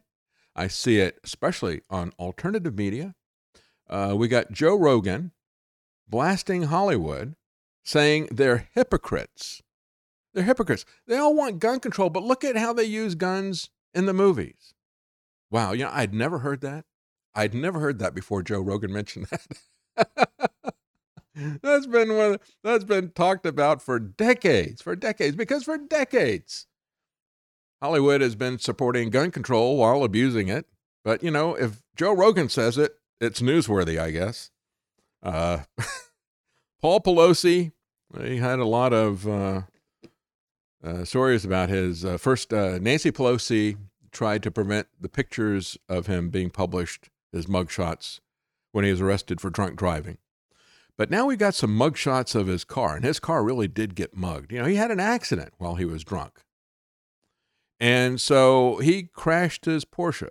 And um, uh, and now that some people did some sleuthing, and they found out that um, it's going to be selling for like $160,000. And that, this thing is a wreck if you look at the pictures. Uh, pull those pictures up there, Travis, and uh, show these what this thing looks like. It's a 2021 Porsche Carrera 4S. This is a um, car that sells north of $170,000, and it only has 2,738 miles on it. And look at what uh, Drunken Pelosi did to it. He really trashed that thing. And, and so now they're selling it for 160 something thousand dollars, and you still got to fix it up. So I guess uh, maybe they're factoring in the connection to a celebrity as part of the value. I don't know, but uh, yeah, that's uh, the uh, Pelosi Porsche right there, um, uh, courtesy of uh, a bottle of booze. California is advancing a plan to ban gas vehicles, as I talked about, by 2035. And you know they're going to move that up by quite a bit. Uh, but the question becomes, as um, I've mentioned many times, and um, even uh, electric vehicle car owners understand the situation is going to be an, an issue of um, how easy it is to to charge your car. I mean, how many different places can you charge this car? Well, they're going to have a lot of money spent to uh, put in uh, different charging points, government subsidized. However, however, it still doesn't address some of the other problems. And one of the key problems with this, of course, is the fact that they're shutting down power to the grid while they're going to be putting on tons of new cars onto the grid. And so as General Motors was showing off their electric car to the press, somebody asked some very pointed questions about where its power comes from. No, the battery in this particular design is a T shape right down the center and across the back seat area. Because everybody thought we killed the electric vehicle. No, we didn't. It's alive and well. So what's charging the, the batteries right now? What where, where's what's the source of uh, Well, here, it's, it's coming from the building. I mean, uh, is it um, what's our mix of power? Oh, coming from the actually, building. Lansing feeds the building. What's that? Lansing feeds power to the building. So I don't, I don't know. They're uh, I bet you they're a bit of coal. Well, they're heavy on natural gas, aren't they? uh, right now the car's charging off of your grid. Right. It would be charging off uh, our grid, which is 90, about 95% coal. yeah. So it's a coal powered EV. That's what it is. It's a coal, and they don't want coal plants. And so they're shutting coal plants down. So how are you going to power your EVs, right? Uh, the, I like the first uh, response she had. It's coming from the building. I said many times, David Schnare, who worked for 30 years for the EPA, is one of the people I worked with to try to get the the hidden data, the prohibited data that you're not allowed to see. But you know, they make they write their papers. Uh, people like Michael Mann, who came up with a notorious hockey stick lie that was used to craft public policy. It was used by Al Gore in his ridiculous documentary, uh, An Inconvenient Truth. It was a convenient lie. And uh, they didn't want anybody looking at their data. They had published the figures, they had done the studies at a university, paid by the public to do this. They had published their findings, and their findings had been used to craft public policy, but we're not allowed to see the data. And so uh, he was part of the lawsuit um, that I w- uh, the group was doing that I was working with. And uh, David Schnare had worked for 30 years for the EPA. Uh, he went there to try to clean up pollution, but then it became about shutting down energy. And so when he resigned, he started uh, opposing them. But he would go to speak to people. He would ask people, What is your favorite source of energy? And he said it never failed. Somebody would raise their hand and say, Electricity. That's the cleanest. That's the cleanest stuff. Not understanding that electricity is not a source, it's a, a product of power generation. And so that was the first response that this um, woman who was an executive for GM gave. Oh, it comes from the building. oh, oh, oh, you mean, well, where do they get it from? Well, it comes from Lansing Power. And at first, and said, yeah, but but what do they use? She says, a coal. No, I think they use a lot of natural gas. She knew it was coal. You heard her say that. She immediately caught herself, pushed over. So then he goes over and he talks to the Lansing people, and they said, yeah, it's 95% coal, the power that we generate. They're going to cut down the power to the grid. And uh, there's absolutely no way. And you've already got in China, you have Tesla charging stations and NIO, which is a, a, a Chinese uh, electric car company competitor. So these Tesla and NIO, two electric car companies, their EV charging stations are going dark in China because China is rationing power. This is coming to everybody. And look at they're rationing power in the EU for people to have heat for the winter. And the prices of electricity are going through the sky? And um, yet they are going, at, at the same time they're doing all of this, they're telling everybody, you're not going to have any cars that run off of anything other than electricity off of our grid. You can't even supply electricity to people to heat their water and to heat their house. And now you're going to say, uh, uh, and by the way, uh, we'll all have electric cars. Why don't people call them out on this? And I don't see anybody calling them out on this nonsense. But of course, that's the way this is going to go. Uh, they will uh, start imposing sky high fees on you if you charge special taxes. They've already talked about that. Okay, well now we've got electric vehicle, now we're going to put a special charge on on uh, your electricity use and things like that. Uh, and uh, they will limit the amount that you can drive them. Or they'll just shut down, as they've just done in China, they will shut down the charging stations completely to ration power. Uh, this is the way it's going to go. Th- there's also the issues of materials. Uh, where are we going to get the specialized materials, like the cobalt that's being mined by uh, African children under horrific conditions, uh, or the uh, lithium that um, most of the stuff is being controlled by the Chinese, the raw materials. So, if you have enough charging stations, are you going to have the juice and the uh, grid to power them? Where are you going to get the materials? China's got control of it. And then the other aspect, as we're moving into all this, which is the self driving aspect. Uh, Tesla has demanded removal of videos that show Elon Musk's cars hitting child sized mannequins. And I haven't played that for you, but um, uh, there's a lot of uh, social media videos where um, you'll see a couple of cars going along and they're going pretty fast. And there's uh, mannequins that are the you know children uh, that are in front of them, and uh, the other car sees it and applies the brakes, and the Tesla just goes plowing right through it. Well, I mean, is is that an issue? I mean, wouldn't you want your car to stop even if it if it was an obstacle, even if the obstacle didn't look like a child? Wouldn't you want it to stop, or would you want to just plow through?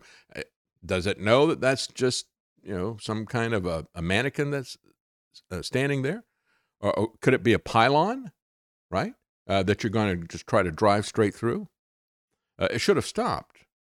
But see, the answer is um, I don't want people to see that failure. Again, we're back to the free speech issue.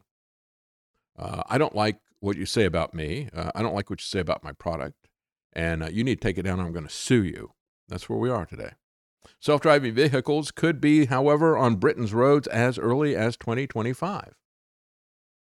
Who cares? Just put them out there. We've already, though, in America, they've authorized the uh, use, San Francisco again, uh, let GM put their self driving cars out. The very next day, they had uh, an accident. You know, they're, they're going to let these autonomous self driving cars act as taxis. The very next day after they authorized it, one of them had an accident. A couple weeks later, another one had an accident. Then all of them went to one intersection and stopped and turned off. They couldn't get them away. I mean, are they ready for prime time? No, this is just another mass experiment on the public they don't care about. And uh, so they're going to do that in Britain. Uh, they're not doing it yet in Britain, but we're doing it big time in America. We're experimenting on people on the public roads already. Uh, in Texas, they're allowing self-driving uh, semi trucks, and, and these are not electric. They, you know, a, these are two different issues: the self-driving thing versus the electric power. And uh, so they have uh, diesel-powered trucks that are under autonomous control, and one of them uh, when they flipped it on, it was going 60, 65, and it just did a hard left right across the divided highway and smashed into a wall. And uh, you had similar situation like that uh, happen in um, with a BMW in Germany that killed some people. In this particular uh, situation, they didn't hit anybody. But self-driving vehicles have the potential, the potential to revolutionize people's lives and to kill people as well, particularly by helping those who have mobility issues. Uh, well, you know, if we push these things through, then we're all going to have mobility issues.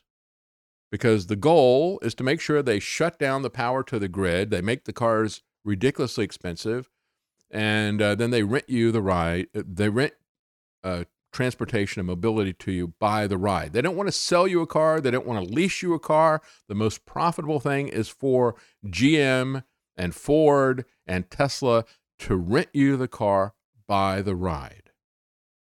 And uh, we will all have mobility issues. This is not uh, about helping uh, disabled people any more than these DARPA robots are about helping little old ladies cross the street. Come on. You have to understand what the real purpose is on this. Uh, so, uh, meanwhile, uh, and I've talked about the electric Tesla. I was very skeptical about it as well.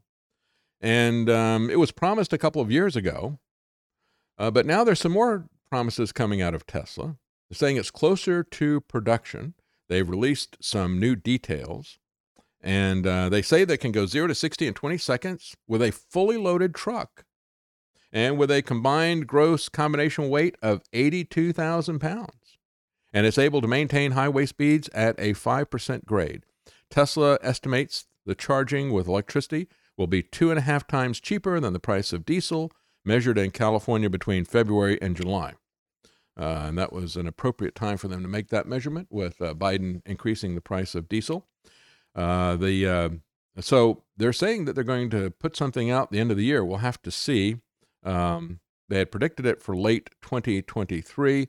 And um, so now they're saying it'll be shipping before the end of the year. Uh, again, uh, we've seen promises made before. I still uh, think it is amazing uh, how much, if you think about how much energy it has to have in order to have uh, to pull that much weight and to have that much range. The capacity is just astounding. So I don't know where all the big batteries. It's got to be a different kind of battery. They do have a different kind of charger. Instead of calling it a supercharger, they call it a mega charger. So they have upped the charging capability. They say they can replenish the batteries up to 70% in 30 minutes. And um, so they say their competitors can do 80% in 90 minutes. Again, I have to we'll wait and see whether these uh, things are real or if this is vaporware that they're selling. Nevertheless, lithium prices are putting EV producers under a lot of pressure. And uh, it's going to be, this is all going to be limited by materials. It's going to be limited by the power available on the grid because they're shutting the grid down as they're putting this massive new burden on the grid. Uh, Martin Armstrong at uh, uh, Statista uh, said that lithium carbonate, central for the production of batteries used in EVs, has experienced a meteoric rise in costs in just the last few months, being traded consistently uh, above the mark of last February. And if you look at the uh, the chart, it is just going sky high. It's gone from uh, about 200,000 yen uh, in uh, 2017. It declined uh, to about 50,000 in 2020 as everything slowed down. And now it is up to 500,000. So, tenfold increase. They said uh, the current global supply issues and demand forecast for it to rise aggressively over the next uh, few years. Producers of electric vehicles are now under increasing pressure to maintain their pricing models while also facing down significant hurdles to meet their production goals. Analysts are still predicting new lithium price highs around the corner, not the relief that the motor industry needs. Even more troubling, is while increased domestic lithium production plays a crucial role in Biden's green energy plan, lithium mining has quietly revealed itself to be a significant contributor to environmental pollution and the effort to abandon fossil fuels. You see, there isn't any uh, perfectly clean, perfect technology anywhere. Every technology has got some environmental issues, it's got some health issues, it has scarcity or availability issues. The technology is going to have uh, some issues to make it work, but we should throw out the stuff that uh, is currently working and f- compel people to try completely new technologies that are unrefined and they haven't worked out the supply chains for. Why? Well, because uh, the global billionaires are the ones who own these companies and they got in on the ground floor. And they're going to use the government to shut down their competitors and compel us to buy uh, their their products. So yeah, FreightWaves uh, industry publication asks, are electric trucks zero emission vehicles? Well, of course they aren't any more than that uh, GM electric car is. That GM electric car is fueled 95% by coal. Now, you can make a clean coal plant, but uh, they didn't say that they were doing that. We're going to take a quick break, and when we come back, we're going to talk about uh, some toxic meds before Gerald Celente joins us today.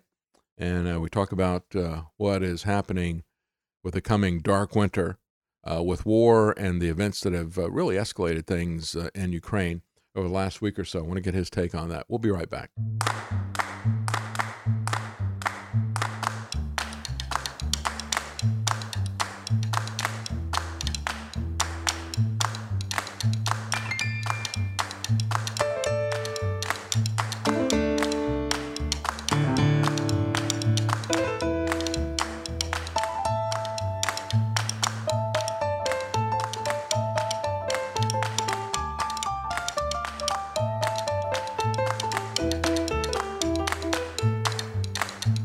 Decoding the mainstream propaganda. It's the David Knight Show. Whether you're feeling like the blues or bluegrass, APS Radio has you covered. Check out a wide variety of channels on our app at apsradio.com. Well, before we get into the vaccines, toxic meds, I have uh, some uh, listeners who have uh, sent some updates uh, about their vaccination status and their religious exemptions. Uh, we've had scientists use stem cells to create synthetic mice. Synthetic mice. What do they mean by synthetic mice? Well, uh, they use the stem cells to create the mice instead of sperm and egg. And they don't need a womb either. Uh, this is the kind of stuff that uh, Huxley talked about in Brave New World, the kind of hatcheries. And so this article uh, from AP gleefully talks about how uh, around the future we could, you know, make humans in a hatchery. Imagine that. Well, you know, Huxley already did. He talked talked about it being Brave New World. Just another one of these aspects uh, of uh, you know the dystopia novels that we're now all living in. And um, they said um, that they, they put this together again uh, no sperm, no egg, no womb. They created a synthetic mouse embryo from stem cells. And uh, they said the lab created embryos mirror a natural mouse embryo after eight and a half days. Oh, including, after eight and a half days, a beating heart. Do you understand that the Associated Press, which is rabidly anti pro life, anti life, let's just say that, they're anti life, uh, they have style mandates, speech mandates. You will not say that you're pro life, according to AP. People are not pro life. You label them, according to the Associated Press, or they will not publish your story. Uh, you don't use the term pro life, you say anti abortion rights, not pro life. And yet, uh, and, and of course, they're very hostile to uh, all of these prohibitions of killing a baby. And yet, when they talk about a synthetic mouse that has been created in the lab, what is their evidence that this is an actual mouse? A beating heart, a beating heart, and brain activity. That's their evidence that the synthetic mouse is alive. I think they just hoisted themselves by their own petard, don't you? We have uh, Tennessee's last three abortion facilities will close by the end of the month. Uh, one of them had their final call on Wednesday.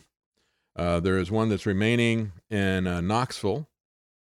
And uh, they were going to be, they announced on July 11th that they would be closing on August the 31st. So Tennessee is about to uh, be abortion free. And um, because of a state ban on abortion. Uh, in North Carolina, a federal judge also ruled on the 17th that North Carolina can enforce its ban on abortions at 20 weeks. You know, when you have things like brain activity and a beating heart, which uh, AP just explained to us is how you know this is a real mouse. Well, that's how you know it's a real person, too. Um, I guess we could say that it's the same standard for mousehood as it is for personhood, right? Uh, and uh, and the elections that they had this week, primaries, you have uh, Crist, who has become the uh, won the Democrat nomination to run against DeSantis, and he immediately uh, came out and said that he would be making abortion a central part of his campaign. Uh, federal law is opposed to sending abortion pills through the mail. Now, what will HHS Secretary Xavier Becerra do about that? This is a guy who has um, uh, cut his teeth in terms of persecuting people who exposed trafficking in body parts being done by the U.S. government, by HHS, by the by the FDA, by the NIH, both of those under the HHS uh, umbrella.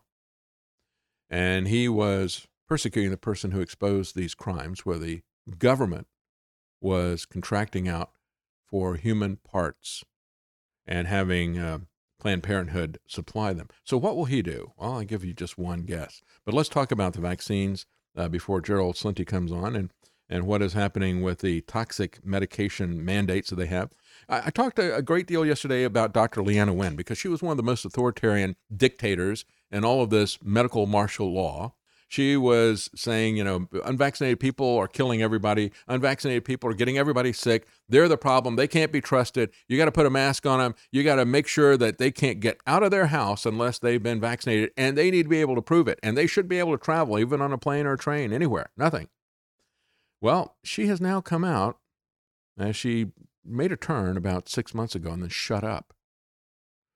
And now she's come out since I talked about that and said uh, masking has harmed our son. She admits that it has harmed her son. She said uh, masking has harmed our son's language development and limiting our kids' extracurriculars and social interactions, negatively affecting their childhood, hindering my and my husband's ability to work. Oh, okay. She got hoisted by her own petard.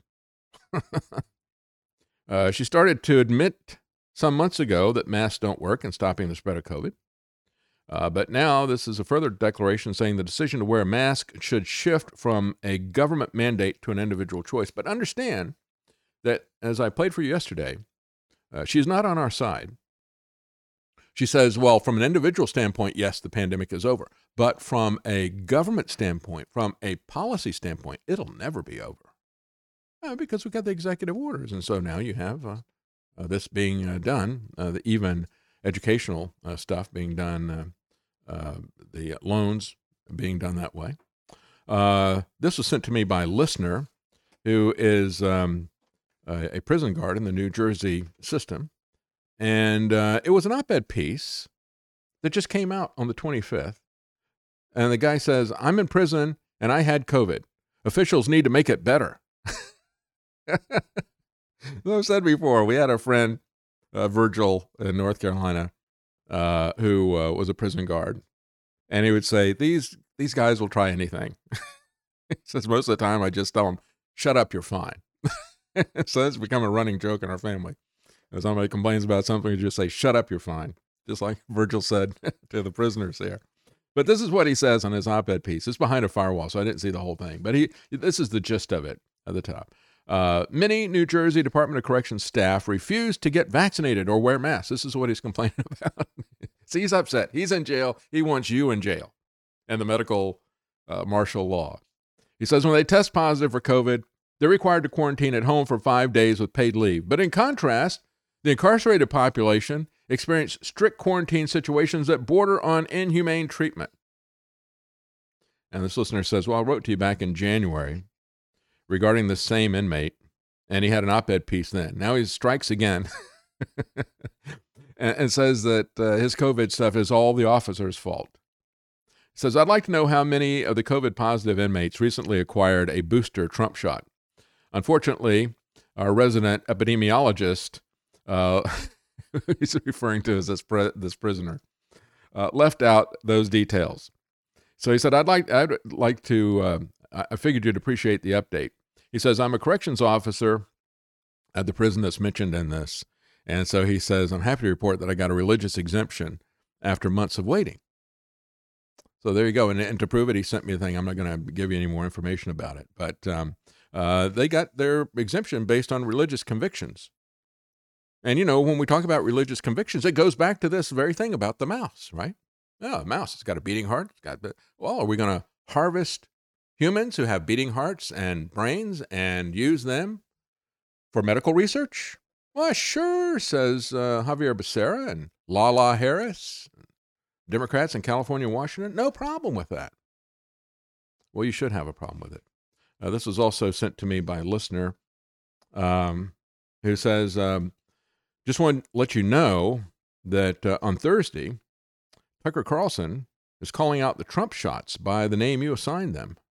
I guess that means he's calling them Trump shots now. Because uh, I've also called them genetic code injections, but I don't think he's calling them genetic code injections. I think he's calling them Trump shots. That because mainstream media has called Trump out on this. So, uh, well, that, that's kind of interesting. Again, uh, you know, I wish Tucker would be more explicit. And I, I think a good example of this is um, you know, just because somebody is knowledgeable in one area doesn't mean that they get it in other areas. But Tucker did understand. As I pointed out, when they would have Mark Siegel, they would require him to throw to Mark Siegel uh, Marcus Siegel report or whatever, and he'd roll his eyes like, oh, you know, when he'd come back. He clearly wasn't buying it. And when Mark Siegel came on his program and was talking about how wonderful the vaccine was, Tucker Carlson said, Well, I'm not getting it. But that's as far as he would go. He wouldn't talk about why he wasn't going to get it. Uh, so he'd kind of hold his fire because, again, uh, Fox News is funded by the big pharmaceutical companies.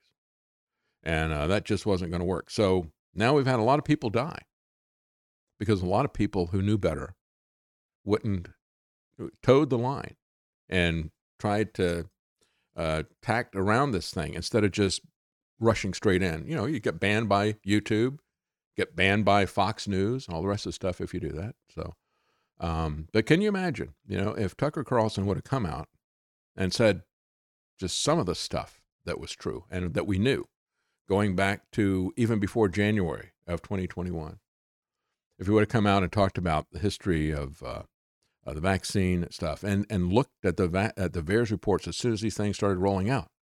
Uh, it was through the roof.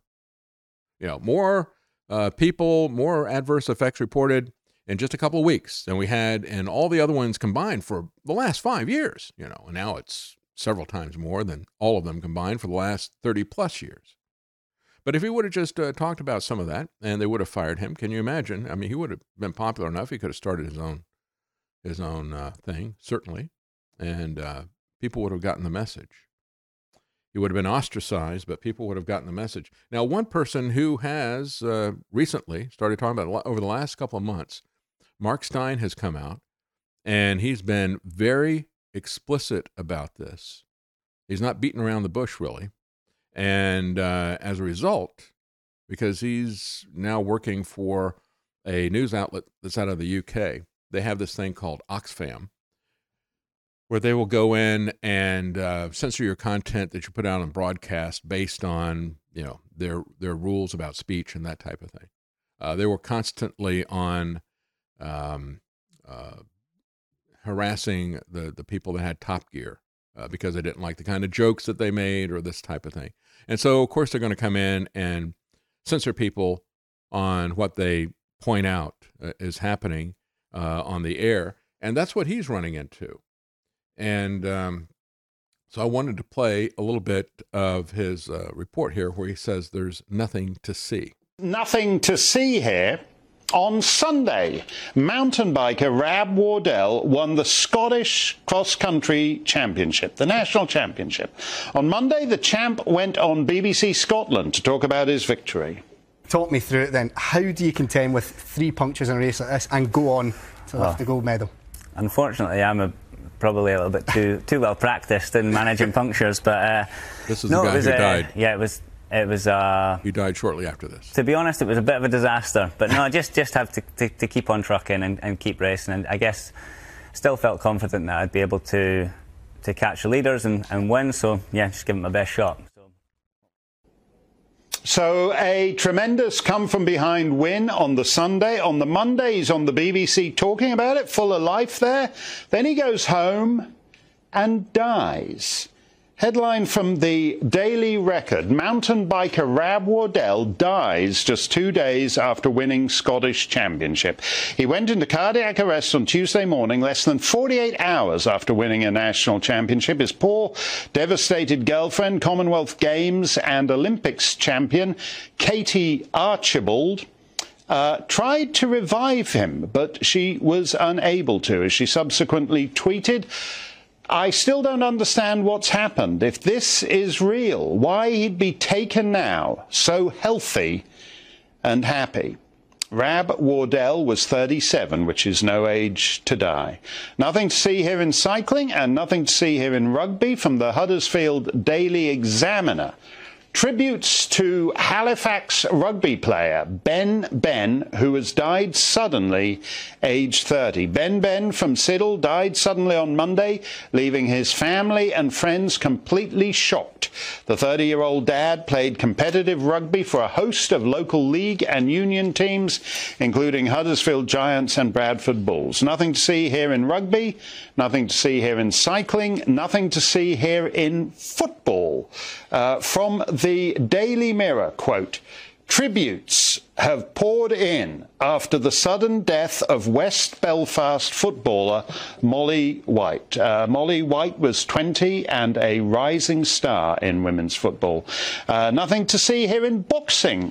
Also from the Belfast Telegraph, a young boxer who passed away suddenly had an infectious smile and kind-hearted nature.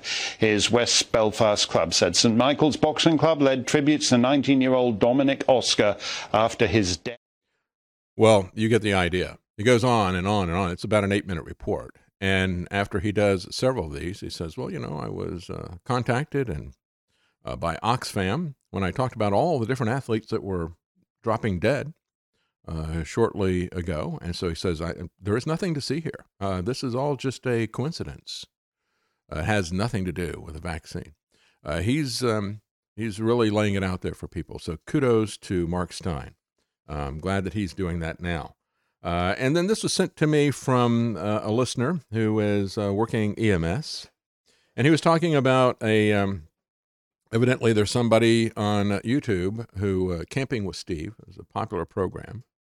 And uh, he said, Steve Wallace is a guy I've been watching for entertainment on YouTube. He has a channel where he enjoys some creative camping. I have no idea what his position is on the genetic code injection or whether his wife took it, took it, but he says, What I do know is that they live in Edmonton, which is in Alberta. I'm sure you've seen that the current number one killer in Alberta is, quote, unknown cause, unquote. I've personally heard this same exact story almost verbatim several times from family members of patients that people say died of SADS, sudden adult death syndrome. No explanation. Can't talk about it, right? He says all of them were vaxxed and or boosted. I can't stress this enough. In 17 plus years in EMS, I have never seen a healthy young adult go to sleep and not wake up for no obvious reason. Well, the reason is obvious. They just won't admit it. And that's what is really sad, what it tells us about our medical system and our hospital system. How thoroughly corrupt and bought off it's become. That they will kill people for money. I mean, this is murder for hire, folks. It's just amazing to me. Um, one of the my favorite uh, business names when we were in Texas um, was uh, an, an extermination company and um, a pest company. And they had a sign out front that said, uh, hired killers. I thought that was great, great for, and a, a Western theme, you know, hired killers. But you know, that's what the hospitals have become. We should put a sign up. I'm not telling you to do this. Don't do this. Or we'll arrest you or whatever. But what would be appropriate? Is to take down that hospital sign and put up hired killers. Hired by who? Hired by Trump and Fauci. Paid by Trump and Fauci to kill people with ventilators, to kill people with remdesivir, to kill people by refusing to let them have medication early on that could stop this. Because they could get a 20% bonus. They could get $13,000 just by pointing the finger at somebody and saying COVID. Uh, just, just amazing. They were hired killers and are hired killers. So he says, without knowing for sure if she took the injection, I'm sure there's not much you can comment on about it. Here's uh, what her husband said about it. Hey, everybody. This is the hardest video I've ever had to film, so I'm just going to take my time and um, pour my heart out a little bit here.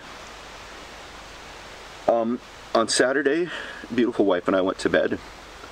On Sunday, only I woke up.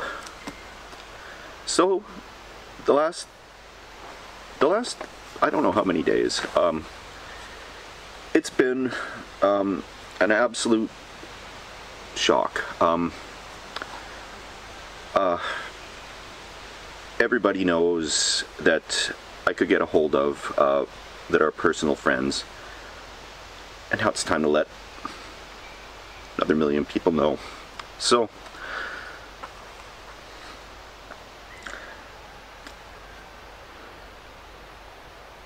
The only reason there's a camping with Steve at all is because of Jess. Um, if if I'd never met her, I'd still be living in a motorhome trying to finish a, a documentary. And they say this about everyone. Who passes away, that that there was no one else like him and that they brought a smile to everybody's face, but she was the real deal. Um, and anyone will tell you that. Well, again, I, I, I wanted to play that. It goes on for quite some time, but I just wanted you to see yet another person. Well, what happened? She just didn't wake up. And again, do we know that this was uh, what was involved? Now, uh, the EMS uh, person who sent the listener who sent this to me, uh, I read you his first email. He says, Well, we can't say for sure that she got it. it. We say that it is a strange coincidence and yet another unexplained death of somebody who is young and healthy who goes to sleep and does not wake up. But then he sent me a follow up and he said, um, Steve Wallace's wife was a school teacher. If she was employed by the Edmonton School District, they are mandated to take the vaccine. And he sent me a copy of the regulations that shows that. Now, they put these regulations on October the 15th of last year in uh, Edmonton, Alberta.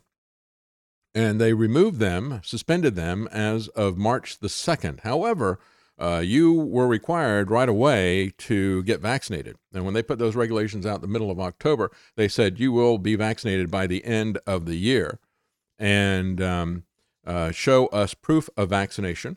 There was a caveat if you didn't want to do that, uh, you could get tested basically every day. So you can't say for sure, you know, if she worked for the school, she was a teacher there. If she worked for the public school system, she could either have been vaccinated or tested on virtually a daily basis. They said, uh, COVID, uh, you'll have to take a COVID test. The results are only valid for 72 hours from the time of the testing. You will need to submit this information to the employer immediately after the test, and on and on. Yeah, it's just a coincidence, isn't it? Amazing. I think we should start using that term coincidence theorist because that's what these people become. We're going to join uh, or have uh, Gerald Celente join us, and we're going to be right back. We're going to talk about what is uh, confronting us in so many different areas. Stay with us. We'll be right back.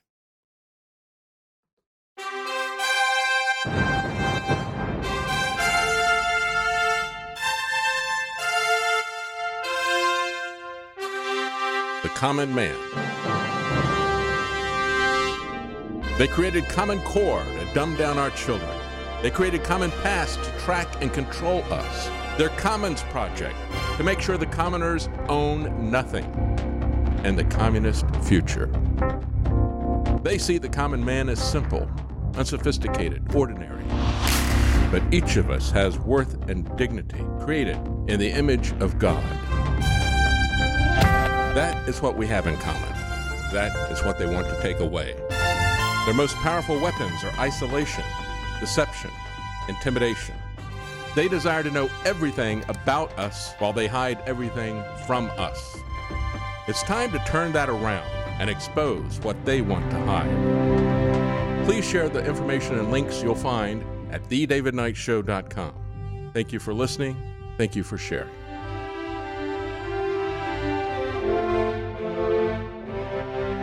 If you can't support us financially, please keep us in your prayers. TheDavidKnightShow.com.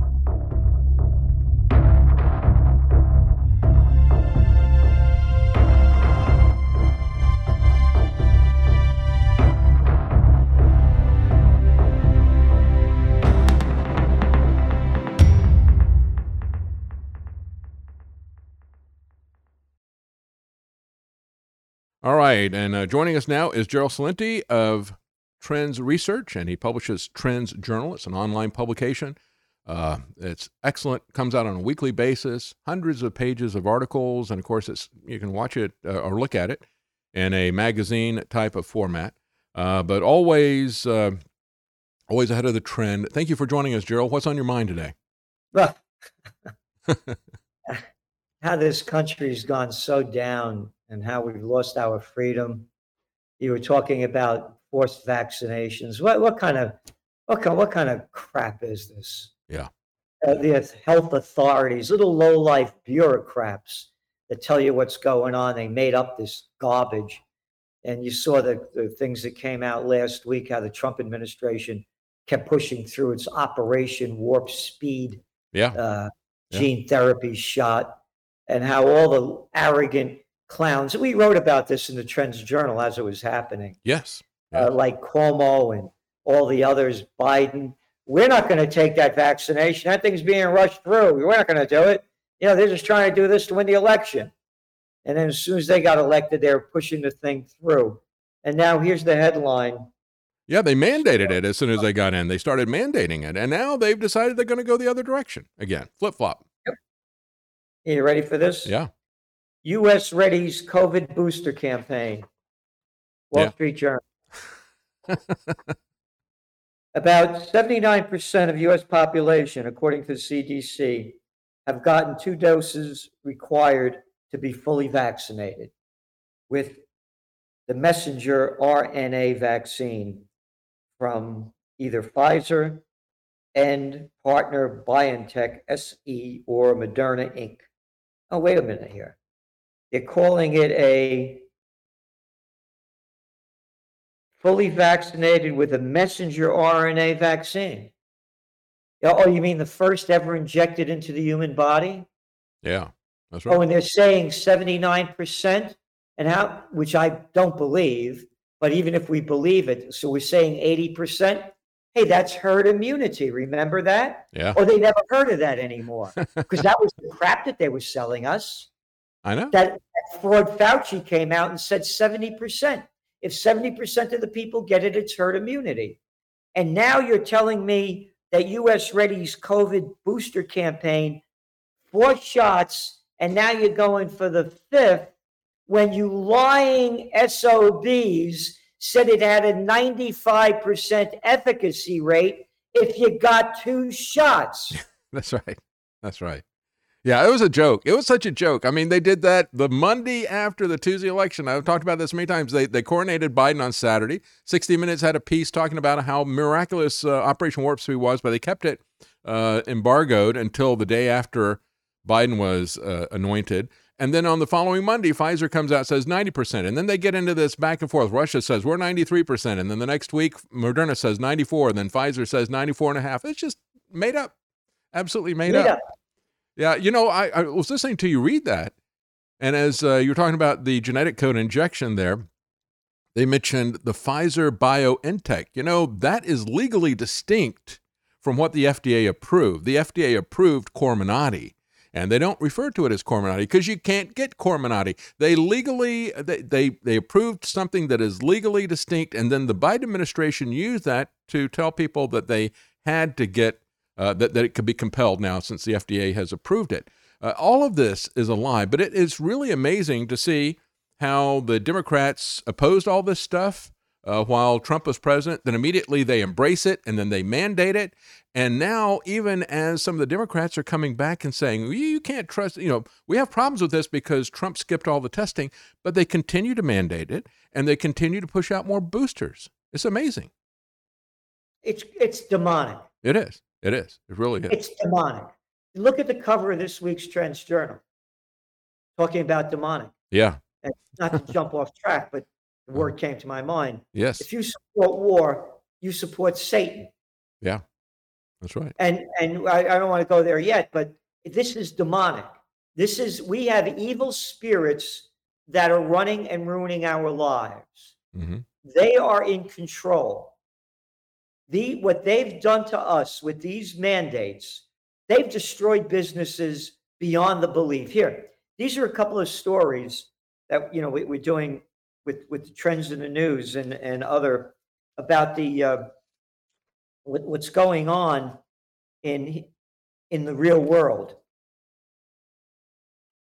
Retailers cut forecasts for earnings. Oh yeah, I wonder why. Yeah. Oh, you mean skyrocketing inflation and sanctions you put on Russia to make things worse, and the damage done by the COVID war. Here, this is from the um, Wall Street Journal this past Wednesday, talking about how terrible the office glut is in major cities around the country.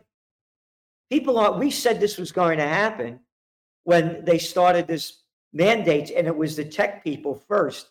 That Dorsey clown closing down Twitter, telling people to work at home, and you saw all the tech stocks go through the roof Yeah. because people were working at home, zooming this and that. And anyway, so we said this is going to do this is going to do real destructive damage to the to the uh, office occupancy rates and the office buildings, the real estate. We said this back two and a half years ago. You ready? Mhm. Office surplus in America is at almost 20%. Wow. 20%. You're looking at office occupancy rates in the United States around 40%. That means 60% didn't come back. That means all those businesses that depended on commuters are out of business. A third of the dry cleaners closed down. Let's go and now this is this is the lie. This is how history is so distorted and and how they throw out the crap that people regurgitate. The rise of remote work during the pandemic aggravated the problem. Aggravated it. It caused it. It's fundamental, no, right? no, it's not the pandemic. Yeah. It's a That's reaction. what they're saying. They're blaming it on the pandemic. Right. It's the politicians. That's right. It's a reaction to it. Yeah, Putin didn't do anything. It's their reaction to Putin, uh, and and regardless of uh, whatever happened, it was their reaction to it. We've had uh, plagues before where this never was done. It was their reaction Exactly. to But it. what I'm saying to you is that what they're doing is they're blaming everything on the pandemic. All of the news blames what's going on on the pandemic. No, don't blame it on the pandemic. It wasn't a pandemic. Blame it on the politicians. It's the result of that arrogant little nobody boy, Andy Cuomo. That's right. It's the result of that Dotson Gavin Newsom. It's Witless Whitmer. It's the one over there in Ohio. It's little Hogan, the daddy's boy in Maryland. It's one little low-life piece of scum. It's Macron. It's Boris Johnson. It's one after another in countries around the world that have destroyed the lives and livelihoods of billions of people by locking down their cities, states, and countries and imposing political science based mandates that have destroyed, destroyed businesses, people's lives across the globe. But they're blaming it on the pandemic. So when all you stupid kids keep going to the next grade, they're going to keep putting in the history books that this happened and that happened and this happened because of the pandemic, not the actions of the politicians taking. That's right. And, you, in, in your list, you had uh, Democrat governors, you had Republican governors. They were both on, you know, on the same side. I'd add Brad Little and Idaho and others. But you know, the thing is, uh, they were being financially incentivized to do this by the Trump administration, and he kept the money flowing no matter what Cuomo did or what Newsom or Whitmer did. He kept the Oh, money yeah. flowing to these people. You know, remember, you and I both remember uh, when Truman said the buck stops here. Well, the responsibility stops with uh, Trump, and that's where the buck actually started. It started with him. He financially incentivized it with the governors to do that, just like he incentivized the hospitals to do what they did to people that was killing people. Yep. It's amazing. You know, wherever we are, it doesn't matter the political party or anything. It, it's this is a global agenda. Everybody at war against their own people. Let me ask you this: um, uh, when you talk about the the office vacancy rates, and they're they're horrendous, especially in New York City. But I see these reports about how people are, you know, competing against each other and paying astronomical prices for apartments in New York City. What's going on with that? I mean, you know, uh, uh, I don't It's understand. peaking. It's peaking. It's peaked. Is it? And and again, you know, people, it, it it's it's it was the cheap money that had people going out and doing what they were doing. This whole thing is going to go down big time. As we're speaking, what is the Dow down now? Over 400 points. Mhm. And they, they barely raised interest rates. I want to put this into clear perspective. Not too far from the United States is a place called Mexico. They have, they're estimating their inflation rate for 2022 will be 10%. Okay? Mm-hmm. The inflation rate in the United States in July came in at 8.5%. In June, it was 9.1%. Mexico's interest rate is 8.5%. America's interest rate is 2.5%. Yeah. Oh, wait a minute. we're talking we're talking less than a percentage point difference basically in in inflation. But yet your interest rate is 6% below where Mexico's is. Mm-hmm. Mm-hmm. Same thing in Europe. You have soaring inflation. And where do you have your interest rate at? Zero. Going back to answering your question, the, it's all of this cheap money has spurred this buying craze, and that craze is coming to an end. We are in going into the worst geopolitical and socioeconomic crisis in in all times. I agree. Yeah. Uh, they used to talk about uh, Trump and you know supply side economics, and I, I think what we've got now is consumer side uh, economics with the massive welfare programs that they're putting out there in the handouts.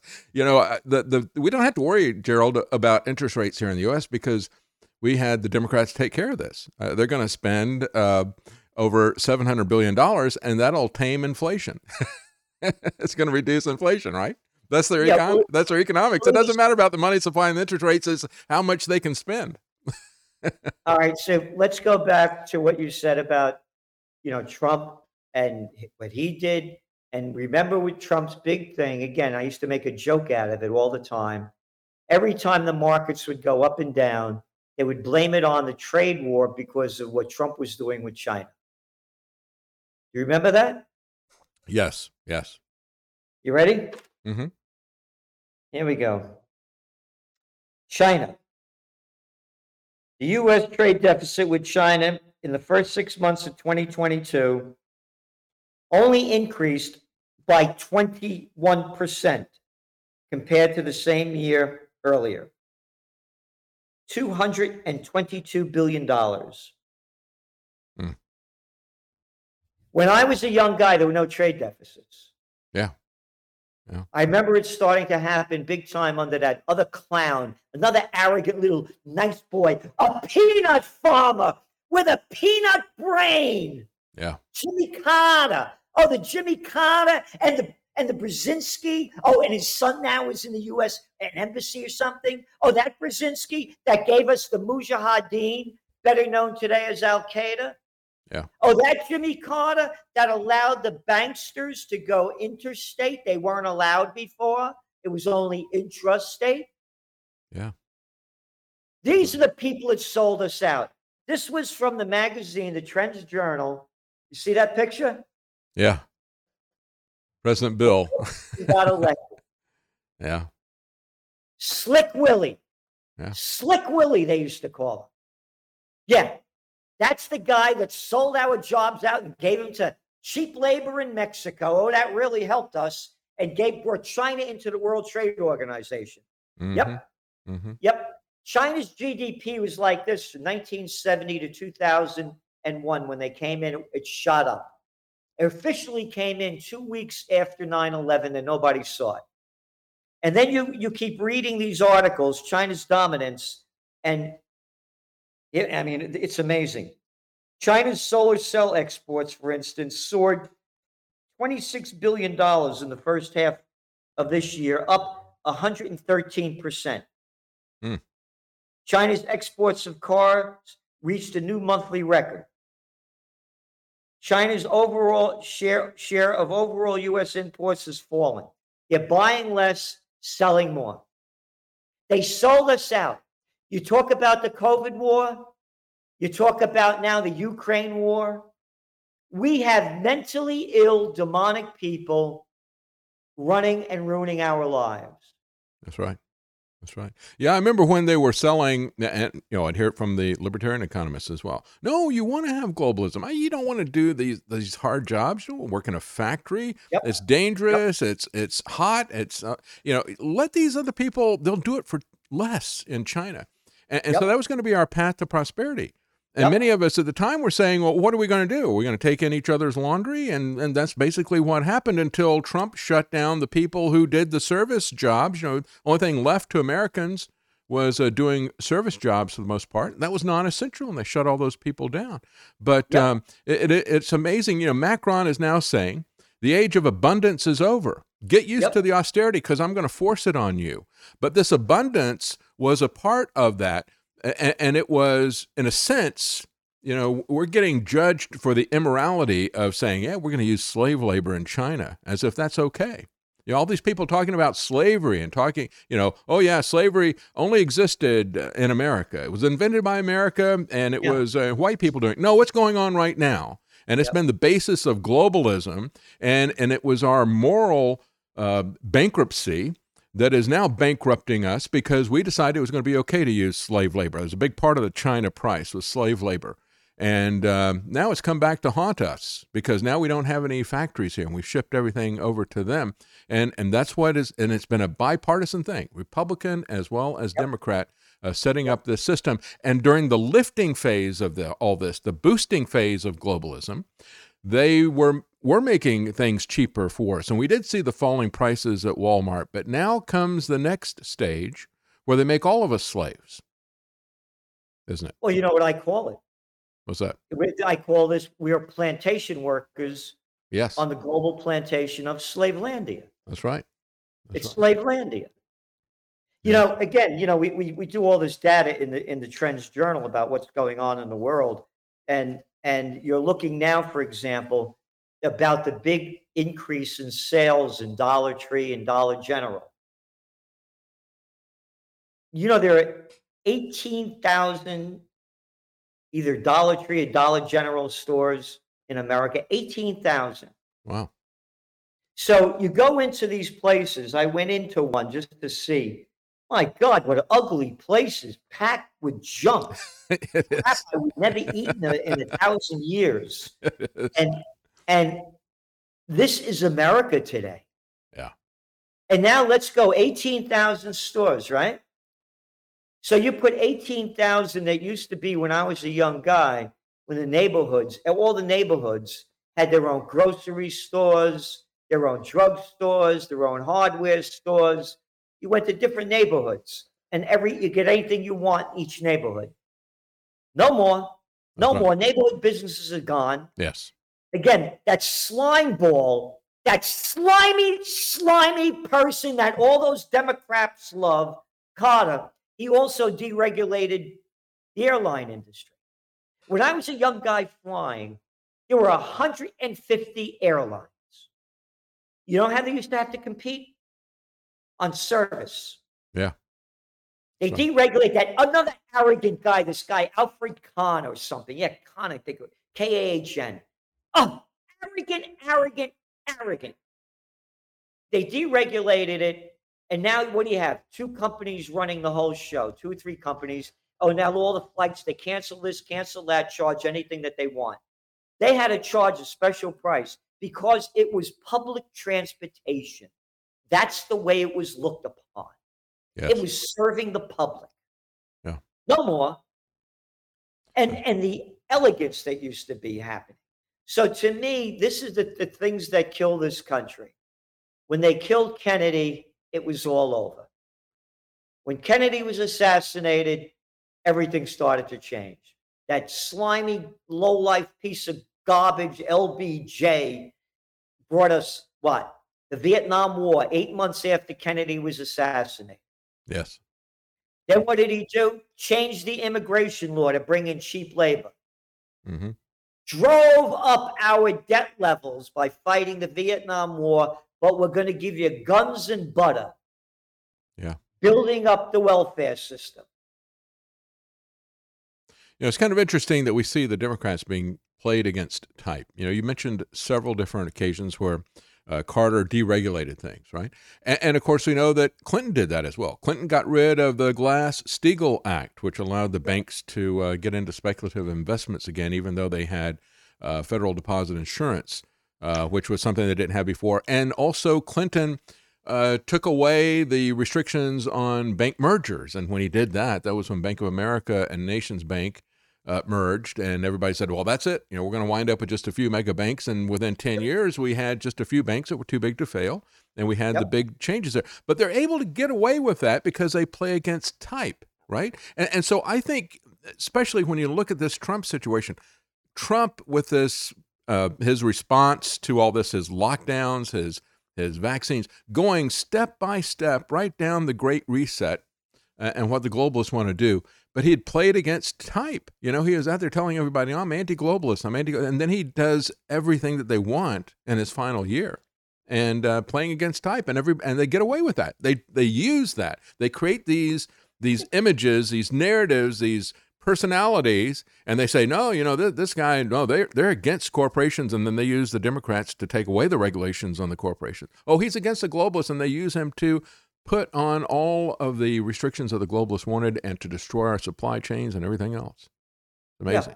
Yeah. hypocrite jerk. Look at look yeah. at what he did to Assange. You wanted to have him killed. Yes, yes. Oh, and now he's complaining that they're going after him after he wanted to get this guy killed, putting out information showing how murderous the United States was, and he's not even an American citizen. Yeah, that's right. That's right. And now he's, you know, he's a narcissistic freak.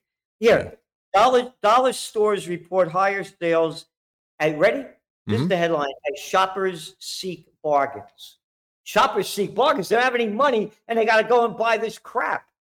Yeah, yeah. Americans shop. This is the. This is the. Why you're saying what you're saying? You know why the people do this? Why they do that? Because they're easily brainwashed. American shoppers are gravitating toward less expensive stores as inflation drives up rents and grocery costs.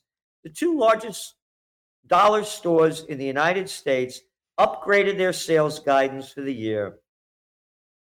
Dollar Tree shares shot up 18% from the beginning of the year, and Dollar General has more than 18,000 stores. An attractive option for consumers. Can you believe this is the propaganda? An attractive option going into this crappy joint. Well, you know, there's also an attractive op- uh, option of getting a new EV, according to Jennifer Granholm, right? You know, you got a problem, you're struggling, you got with these gas prices, just buy a new EV.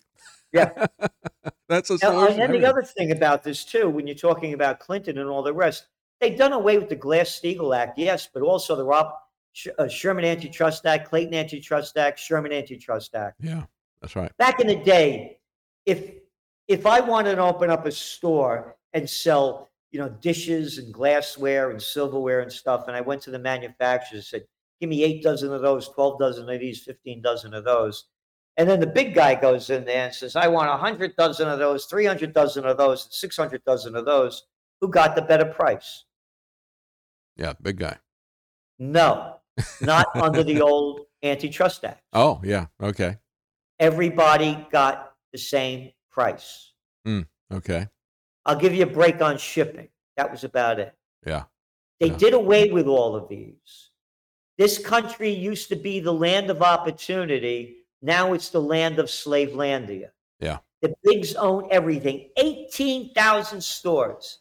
18,000 stores. So when you put all those numbers together and see everything that they're selling, that means they put out of business at least 180,000 small businesses that would have had mom and pop shops. Oh, I'm not allowed to say mom and pop shops anymore. Mm-hmm, what mm-hmm. can we call it? Gender shops, non-gender shops. Gender we'll make everything stupid because that's where this country's going. And why people don't know anything? Go to a top site that they call themselves BBC over there in the UK. Two lines of what they call news and then sports. Yeah, that's right. Everybody knows who's in who, what team's on in first, who's in last place, the batting average of every player, on and on and on. Hey, do you know how what happened in Ukraine in 2014? no, the we we got we got we got we got to fight for those Ukrainians. I know, I know. Yeah, there's a talking about the the, the uh, small businesses being put out. Uh, Alignable's August rent report is out today and says 40% of small business owners can't pay their rent. Yep. Uh, that's where we are. And, and, of course, there's a lot of different ways that that's happening. They're getting pressure from everything. I'm surprised. Um, yeah, and, these are the the the more um, uh, the, the small businesses that were able to weather this initial wave of attack in 2020, where they told them, "Well, you got to shut down." And then after a while, all right, well, you can open up a little bit, but we're going to limit your capacity and the number of hours that you can be open, all the rest of the stuff. And it's like, how are you going to make any money when they limit your capacity like that? I mean, most businesses, everything comes in in a small window of time, especially restaurants. They do almost all their business, you know, on, on weekend evenings. And so when you limit their, their peak capacity, uh, you've just uh, made their whole business model uh, unsustainable you were up here in Kingston. There's right next to me is this gorgeous hotel, the Kinsley, K I N S L E Y. Mm-hmm. When yeah. it opened up, uh, Vogue did a one of the things did a, uh, a review. Top five places to visit this year. This was number one. You went into the bar over there. They had two bartenders and a bar back. You couldn't get in the place, packed. This is 2019. Now you go in there, they got one bartender, and the seats are empty all the time. Wow. Wow. And it's nighttime is gone, gone. Mm-hmm. Mm-hmm. And again, it, it it's total different world, and they blame it again on the pandemic. And just what you said. Oh, oh, you got to move those tables six feet apart. And when you come in, you got to wear a mask. But when you sit down, you take the mask off because the COVID knows when you're standing up and when you're sitting down. I'll tell you what to do. Yeah, I've had that. I've had that argument with people over and over again. It is. I know. I had that argument with people over and over again. You know, they tell me I had to wear a mask to come in. I said, "Well, everybody that's sitting down, nobody's wearing a mask." I said, "You're telling me that I got to wear a mask to walk five feet to the t- yeah, you got to do it." I said, "You know, you're selling the rope that's going to be used to hang you, right?" That's what yep. Lennon said about this stuff. You, are pushing this stuff, and it's destroying you. You got to push back against these people that are doing these these rules, How but they don't dare care. you push back against an authority? Yeah. You have to roll out the red carpet for them. That's right. They are your leaders. Well, you know, Fauci goes on and he says, uh, you know, the lockdowns haven't irreparably damaged anyone. I, I guess Oh, he doesn't know anybody that lost their business or their job because of these lockdowns. You think? You ready?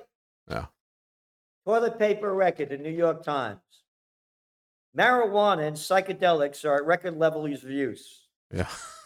I know. Taken in its entirety, the report provides a picture of substance use in the United States. You ready? That experts say reflect a number of disparate trends affecting young Americans.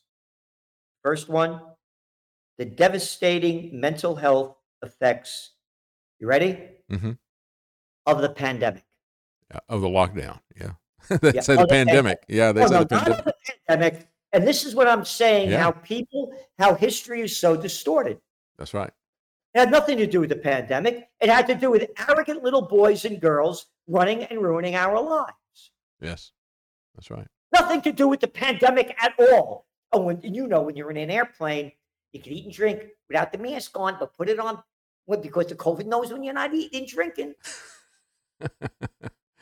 Yeah, it was interesting. Uh, Leana Wen, who is one of the most authoritarian, hateful dictators Sure. about all this stuff, uh, you know, she's come out recently. She just had an interview where she said, "I don't like the mask because it damaged my child. It damaged but them socially." child. Yeah, but but she's admitting the truth. She She, went on and damaged how many other children? that's right. Oh yeah, but she's admitting the fact that these things cause psychological and educational uh, uh, damage to kids now, and now she's Only opposing. because it happened to her little kid. That's right. Or else she couldn't give a damn. That's right. Well, she is now still saying that you know the pandemic is not over as far as public health is, policy is concerned. We have to keep the powers. policy. They got to keep the power that they gave themselves. Yep. Yeah, that's that's Not the thing. Public health policy, putrid health policy. Yeah, you can't have public health if you don't have individual health. That's the whole thing, and they don't care about the individual health. But you know, one of the things I thought was interesting, I just saw this today, Gerald. All let's talk about loan forgiveness. Did you know that the loan forgiveness is based upon Trump's emergency executive order, a national emergency. That's what they're saying. Uh, that yep. was the the statement coming out of the Department of Education that said we can get rid of any of this stuff because there's a national emergency as long as we leave that national emergency on. I talk about this every day. We're now up to 895 days of the uh, Trump national emergency, and of course, you know Biden has added a lot of executive orders around the the so-called pandemic as well. But um, you know, as, as, long as they leave these executive orders on, we don't have a rule of law. We've got now dictatorship, and, and they can do anything that they wish with it. It's a dictatorship, absolute yeah. dictatorship. You know, I do inter- we, I do every week. Uh, people, if you want to really see something, I think is terrific. We do uh, Celente and the Judge every week. I do a podcast with Judge Andrew Napolitano, mm-hmm. and there's no there's no judicial authority above this guy when it comes to the Constitution, the Bill of Rights. You know, he's been on both sides. You know, and um, it's it, it's so dis- it, and he, he writes an article each week and they just they our our our bill of rights and our constitution have been totally destroyed by the maniacs in charge. They're authoritarian as you said. And again they're destroy this covid thing here this is another article about how bad it is. A kpmg yeah.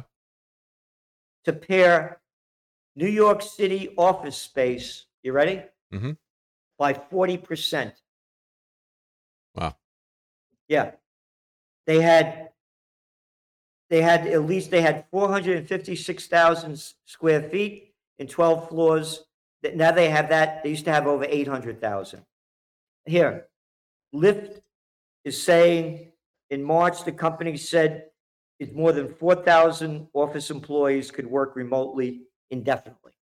I'm mentioning this because of the consequences that are going to happen as I say, when people lose everything and have nothing left to lose, they lose it.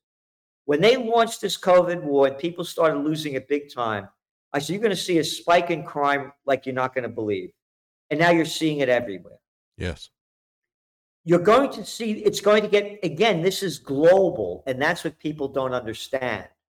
This, the, and then you put the stupid sanctions that were going to punish Putin, they're only punishing the people.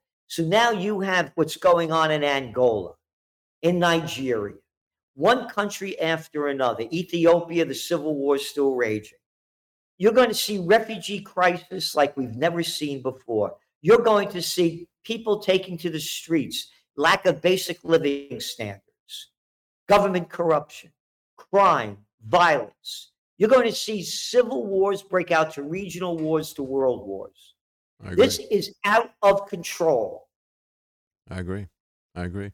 Yeah. Well, you know, it, it is. Uh, I, I, like this headline that I saw, uh, and, and of course, they're talking about how so much of this is that's being done to us. These measures, the sanctions, the uh, the mandates, and all the rest of the stuff is deliberate. But the headline is EU controlled demolition. And in a sense, uh, you know, even though it is out of control, that is their intention, as, as Fauci said. You know, how, how do we break the rules for approving vaccines? Well, we do it from the inside. We do it with disruption and we do it iteratively. And that's really what they're doing to every aspect of our society. They're they're they're sowing disruption and chaos. They're doing it from the inside and they're doing it step by step. And it is a controlled demolition, but it also has another meaning to me. You know, when we look at this, um, even th- this rule that piggybacked on top of Trump's executive order of a national emergency, the original rule went back to 9 11. And they said, you know, if it's a, a war or some kind of a military action like this, or you know, a, a, a national, a real national emergency, then um, you know we can do certain things. And, and really, we've seen. I, have kind of referred to this whole lockdown, uh, you know, pandemic stuff that they've done. I, I refer to that as the second shoe that's dropping. Right. The first shoe was 9/11 and of course, right there at the same time, they did the simulation with Dark Winter and then the anthrax attack and then the laws that went out. They simulated this for 20 years. Now we're getting the second aspect of it, but I see the two of them as being together. So this really is a controlled demolition, uh, just like uh, 9 11 was a controlled demolition. Everything that they're doing now is, is like it's like a left right step, but this is the this is the other shoe dropping, but it's a really big shoe that's happening. As as uh, as Ed Sullivan say, it's a really big shoe. it's coming at us. Uh, you know, to, to me, as a guy, you know, growing up, You know, I'm born in 46. You know, the Vietnam War, you know, that, that was, it was so, every day I'd wake up, they're going to get me, they're going to get me, they're going to get me. And then, then, you know, things that we had, then it was a wild time after that. And then all of a sudden, what happens? Uh, let's see. The first thing that happens is um, they pass. Uh, they they start selling the AIDS sphere. Mm-hmm. Yeah, Fauci. Yeah.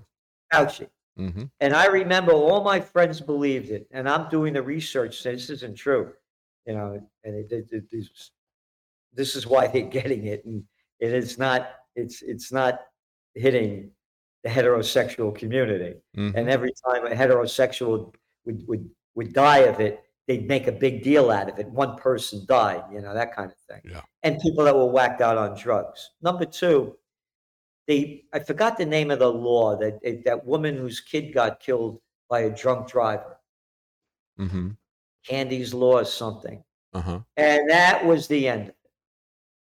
Back in the day, if you the only way you got busted for drunk driving is if you hurt somebody. Because the cops were drinking too. There were bars everywhere. The streets were filled at night. Mm-hmm. Right out in front of my building, about three weeks ago, working on the Trends Journal late at night, and I see lights flashing. And this woman, a state trooper, they have no business being in, as I see it, in our town. You know, we have our own city police. What are they doing here? Yeah. Pulls this guy over, has him sitting in on front of the, the the trooper car, and she's going like this with a light, going ba ba ba ba, having him walking like this in front. I tried doing it totally straight. I, I couldn't do it, and this is going on. I'm not exaggerating for about at least ten to fifteen minutes. And then she made him take a test, and then she walks over to him and says, Okay, you could go now. Have a nice night. Have a nice night. Heil Hitler. Wow. What did I do wrong? Well, we suspected you. I have the right to do anything I want. Yeah, that's right. This is America. That's right. And then 9 11. 9 11 changed it forever. Homeland Security. How about shove it up your you know what? How about Well, that's now what I got that's what TSA is for. plane because of the crap you made up with a shoe bomber and some other garbage. Yeah, that's right. How about I lost my freedom with 9 11 and giving this little dictators all of this? I could declare any war I want. You were mentioning the 9 11 thing that Trump used as an emergency, and the other one they're using as an emergency act. So those are the things to me that destroyed America. But again, to me, it happened with the assassination of JFK. When he went down, that was the end of it. I told you the story. I have the photograph here of me and John Connally, the guy that took the bullet in the back, sitting in front of Kennedy. He wanted to meet me in 1992. And I went down, it was two, two weeks before the election uh, with uh, Slick Willie when he won. And I had forecasted in my book, Trend Tracking, that I wrote in 89, there'd be a new third party, and someone like Ross Perot would be the candidate. So, anyway, I used to be on all the media because of this. Connally wanted to meet me. I have a photograph of me, him, and his wife, Nellie, in front of the book depository, their first time back since the assassination. Without going through the whole story, as we're walking, oh, then he became, remember, he's the Democratic governor of Texas when he gets the bullet in the back. Mm-hmm. He became the Treasury Secretary under Richard Nixon, a Republican, and that was the when they took us off the gold standard. Yeah. Yeah. We're walking back into the Anatole Hotel. He looks at me and said, "You know, I read your book." He said, "It's really a fine piece of work, and I know your heart's in the right place, but you don't have a clue what's going on, and neither do the American people, because if they did, there'd be a revolution in this country." Yeah, that's right. That's 1992. Look how we've descended since then. I agree. Yeah, yeah. the Bushes have said essentially the same thing as well. And, and it is a, a, a planned program. You know, one of the Yep. things I talked about earlier today, Gerald, is the, the coming CBDC, and and the fact that Biden, uh, back in uh, March, it's like March 9th, he put out an executive uh, order uh, ordering all of the bureaucracies to come up with a plan for what they're going to do to make a central bank digital currency roll out. And he wanted the reports back in 180 days, which is only about 10 days from now. And now yep. you've also got this the last day or so. You've got Maxine Waters, and then you, uh, who has the finance committee, and then a Republican and Democrat also there, coming out and saying, "Hey, we got to move as quickly as possible. We don't just need a report. We don't need a feasibility study. We just need to implement CBDC because China is already doing it, and they're going to get ahead of us." And, and so this whole thing is rolling out very rapidly, uh, but it's a plan. You know, they've had it for quite some time. David, go back over two year, two and a half years ago, uh, and uh, cover of our Trends Journal, from dirty cash to digital trash. That's right. That's you right. know, and this way they know every penny you spent, how you spent it, what you spent it on.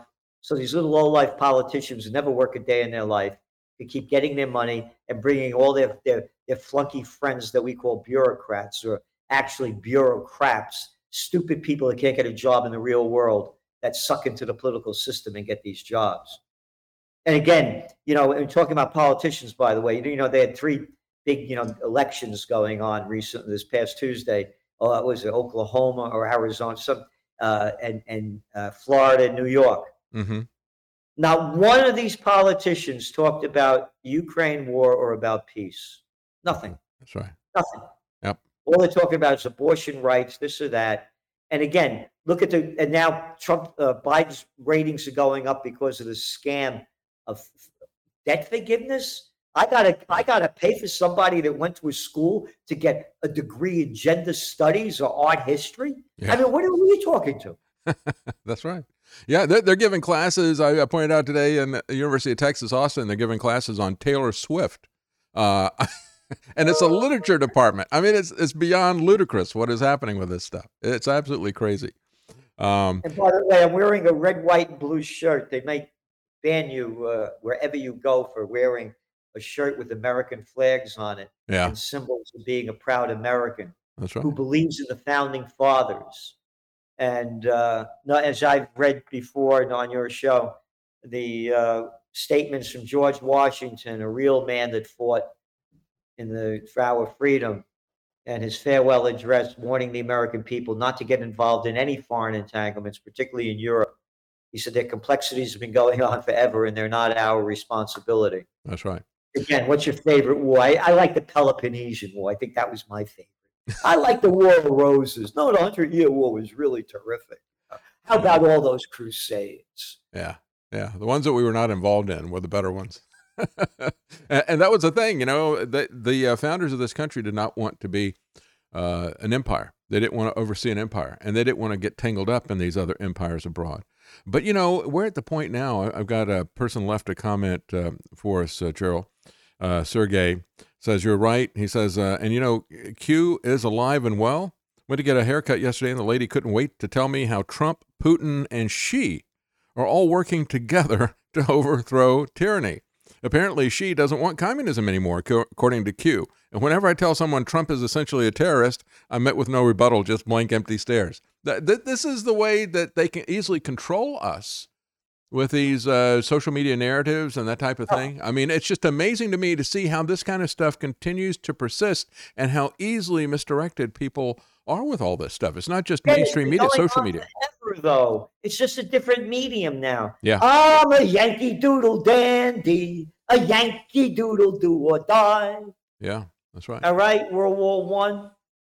That that murderous piece of scum Woodrow Wilson got us into, former president of Princeton. As I say, Harvard, Princeton, Yale, bullets, bombs, and banks. Yeah. That's the same clown that gave us the government education system, gave us the Federal Reserve, and gave us World War One.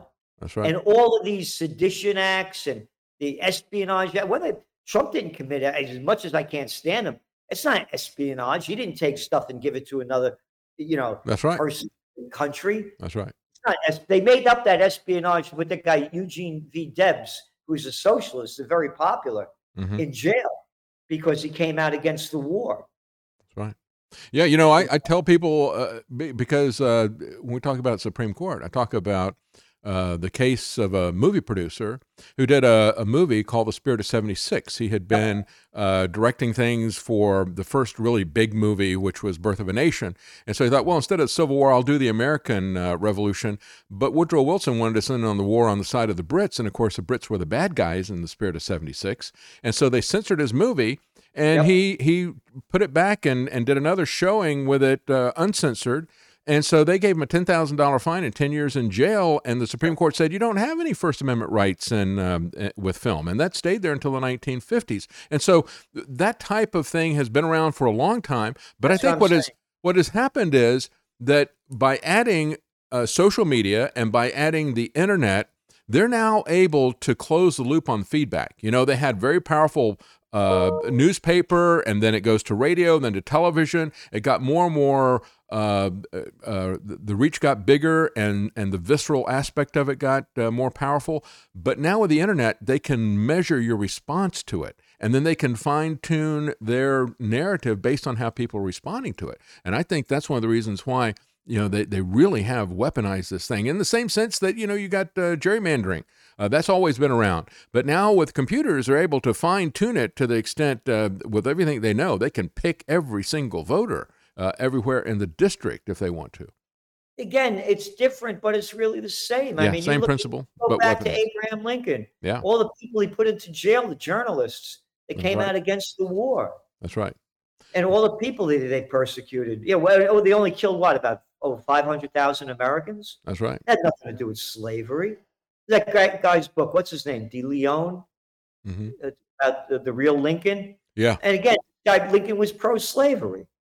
That's And right he only did this to- for federalization. That's all it was because states had their own rights and the tariffs and, and doing business and on and on. Had nothing to do with slavery. Well, you know, you're you're from Italy. You you've got an Italian background. You know, uh, the Italian history, and and um, I didn't know this for quite some time. But um, uh, Karen, who's part Italian, uh, her brother studied in Italy, and uh, they were still in contact with relatives there, and they gave him a, a family diary of a guy who was in Garibaldi's army. And I realized at that point in time they were having a civil war in Italy in uh, 1861, just as we were, and, and it was about the agrarian versus the industrial revolution. Uh, in Yep. both places and the creation of the nation state. They didn't have any slaves in Italy, but it was about the same fundamental issue, and it was happening in a lot of other places. Yep. Again, they, they the bigs keep taking more and more control. Yeah. Italy was all broken up into separate, you know, provinces. You know, they they, they, they, and they- they forced them into the bigs are taking control. Again, going back to Dollar General, eighteen thousand stores. Uh, look, I remember when Walmart was happening in the seventies and eighties, and how there were big pushes against them Mm-hmm. because they knew they'd destroy all the local businesses, which they've done. Right. The bigs are in control. It's the greedy money junkies. Again, once upon a time, as the story goes, there was somebody by the name of Jesus Christ. He drives the money changers out of the temple. Three days later, he's on the cross. Oh, you mean the money changers, Goldman Sachs? Or was it JP Morgan Chase? Maybe it was Jamie Dimon's great, great, great, great, great, great, great grandfather that was in the temple, huh? I mean, it's the same, same, same group of criminals that are robbing us of our freedom, our life, liberty, and here's a word you never hear anymore pursuit of happiness. That's right. Yeah. Yeah, they're they're pursuing all of our data. they're pursuing our biometric uh, parameters, and uh, human nature doesn't change. Uh, But I think what has what is going to be different this time around is the fact that they have a lot more sophisticated tools than they ever had before that are going to concentrate the power into the hands of a few more effectively. And, and so I think that's the real danger that we see now is that concentration uh, and that leverage that's been given to them with technology. Because yeah, we've had evil men in the past, but they've never had the kinds of weapons and tools that they have now. And and that's the whether we're talking about war or whether we're talking about surveillance in the police state, the weapons that they have now are just off the charts. Well, here's the weapon. Britain's new prime minister, Liz Truss, next prime minister, if she wins, says she's ready for global nuclear annihilation. Wow. During a Tory party leadership hustings in Birmingham Tuesday to determine who will replace Boris Johnson. This guy from Times Radio asked um, um, if she became prime minister, which she would quickly show the procedure for launching nuclear missiles from Britain's Trident submarines. Quote, it would mean global annihilation, the reporter said. I won't ask you if you would press the button. You'll say yes, but faced with that task, I would feel physically sick. How, did, how does that thought make you feel? Here's a reply I think it's an important duty of the prime minister, and I'm ready to do that. I'm ready to do that, she repeated. Wow. I'm ready to press the button. Oh, she's tough. She's tough, isn't she? Yeah. Wow. So nuclear annihilation. They keep talking. This is the reality. The Russians are not bombing the nuclear power plant that they are occupying in Ukraine. Mm-hmm. Why would they bomb a place that they're in? I know. I know. It's not but crazy. the media is saying that they're bombing it. Mhm. Number two, when they asked Albert Einstein, a guy that knew a thing or two about the atomic bomb, what kind of weapons will be used to fight the Third World War, he said, I don't know, but they'll be using sticks and stones to fight the fourth. So, talking about your escalation of how the control is and how different it is today, the big one to me is nuclear annihilation. Because now you, ha- you saw that moronic drill that they did in New York three steps to take when a nuclear bomb goes off. The one was I know. New York City. Duck and Then cover. Yeah. seeing studies coming out from Louisiana State University that will go into the new ice age, but it'll only last about 2,000 years. And then the new one that came out from Rutgers two weeks ago that if an atom, if we go to war against Russia, it'll only kill 5 billion of the 8 billion people on Earth. Yeah, it's insane. And and yet, uh, what is the thing they're trying to scare us about? Carbon dioxide. Not nuclear war. It's No. an upside down, irrational narrative that these people are selling us, and most people are buying it hook, like, hook line, and sinker.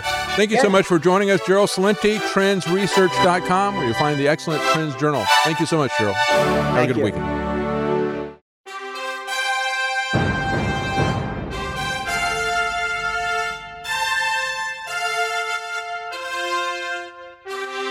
The Common Man. They created Common Core to dumb down our children. They created Common Pass to track and control us. Their Commons Project to make sure the commoners own nothing. And the communist future. They see the common man as simple, unsophisticated, ordinary. But each of us has worth and dignity created in the image of God. That is what we have in common. That is what they want to take away. Their most powerful weapons are isolation, deception, intimidation. They desire to know everything about us while they hide everything from us. It's time to turn that around and expose what they want to hide. Please share the information and links you'll find at thedavidknightshow.com. Thank you for listening. Thank you for sharing.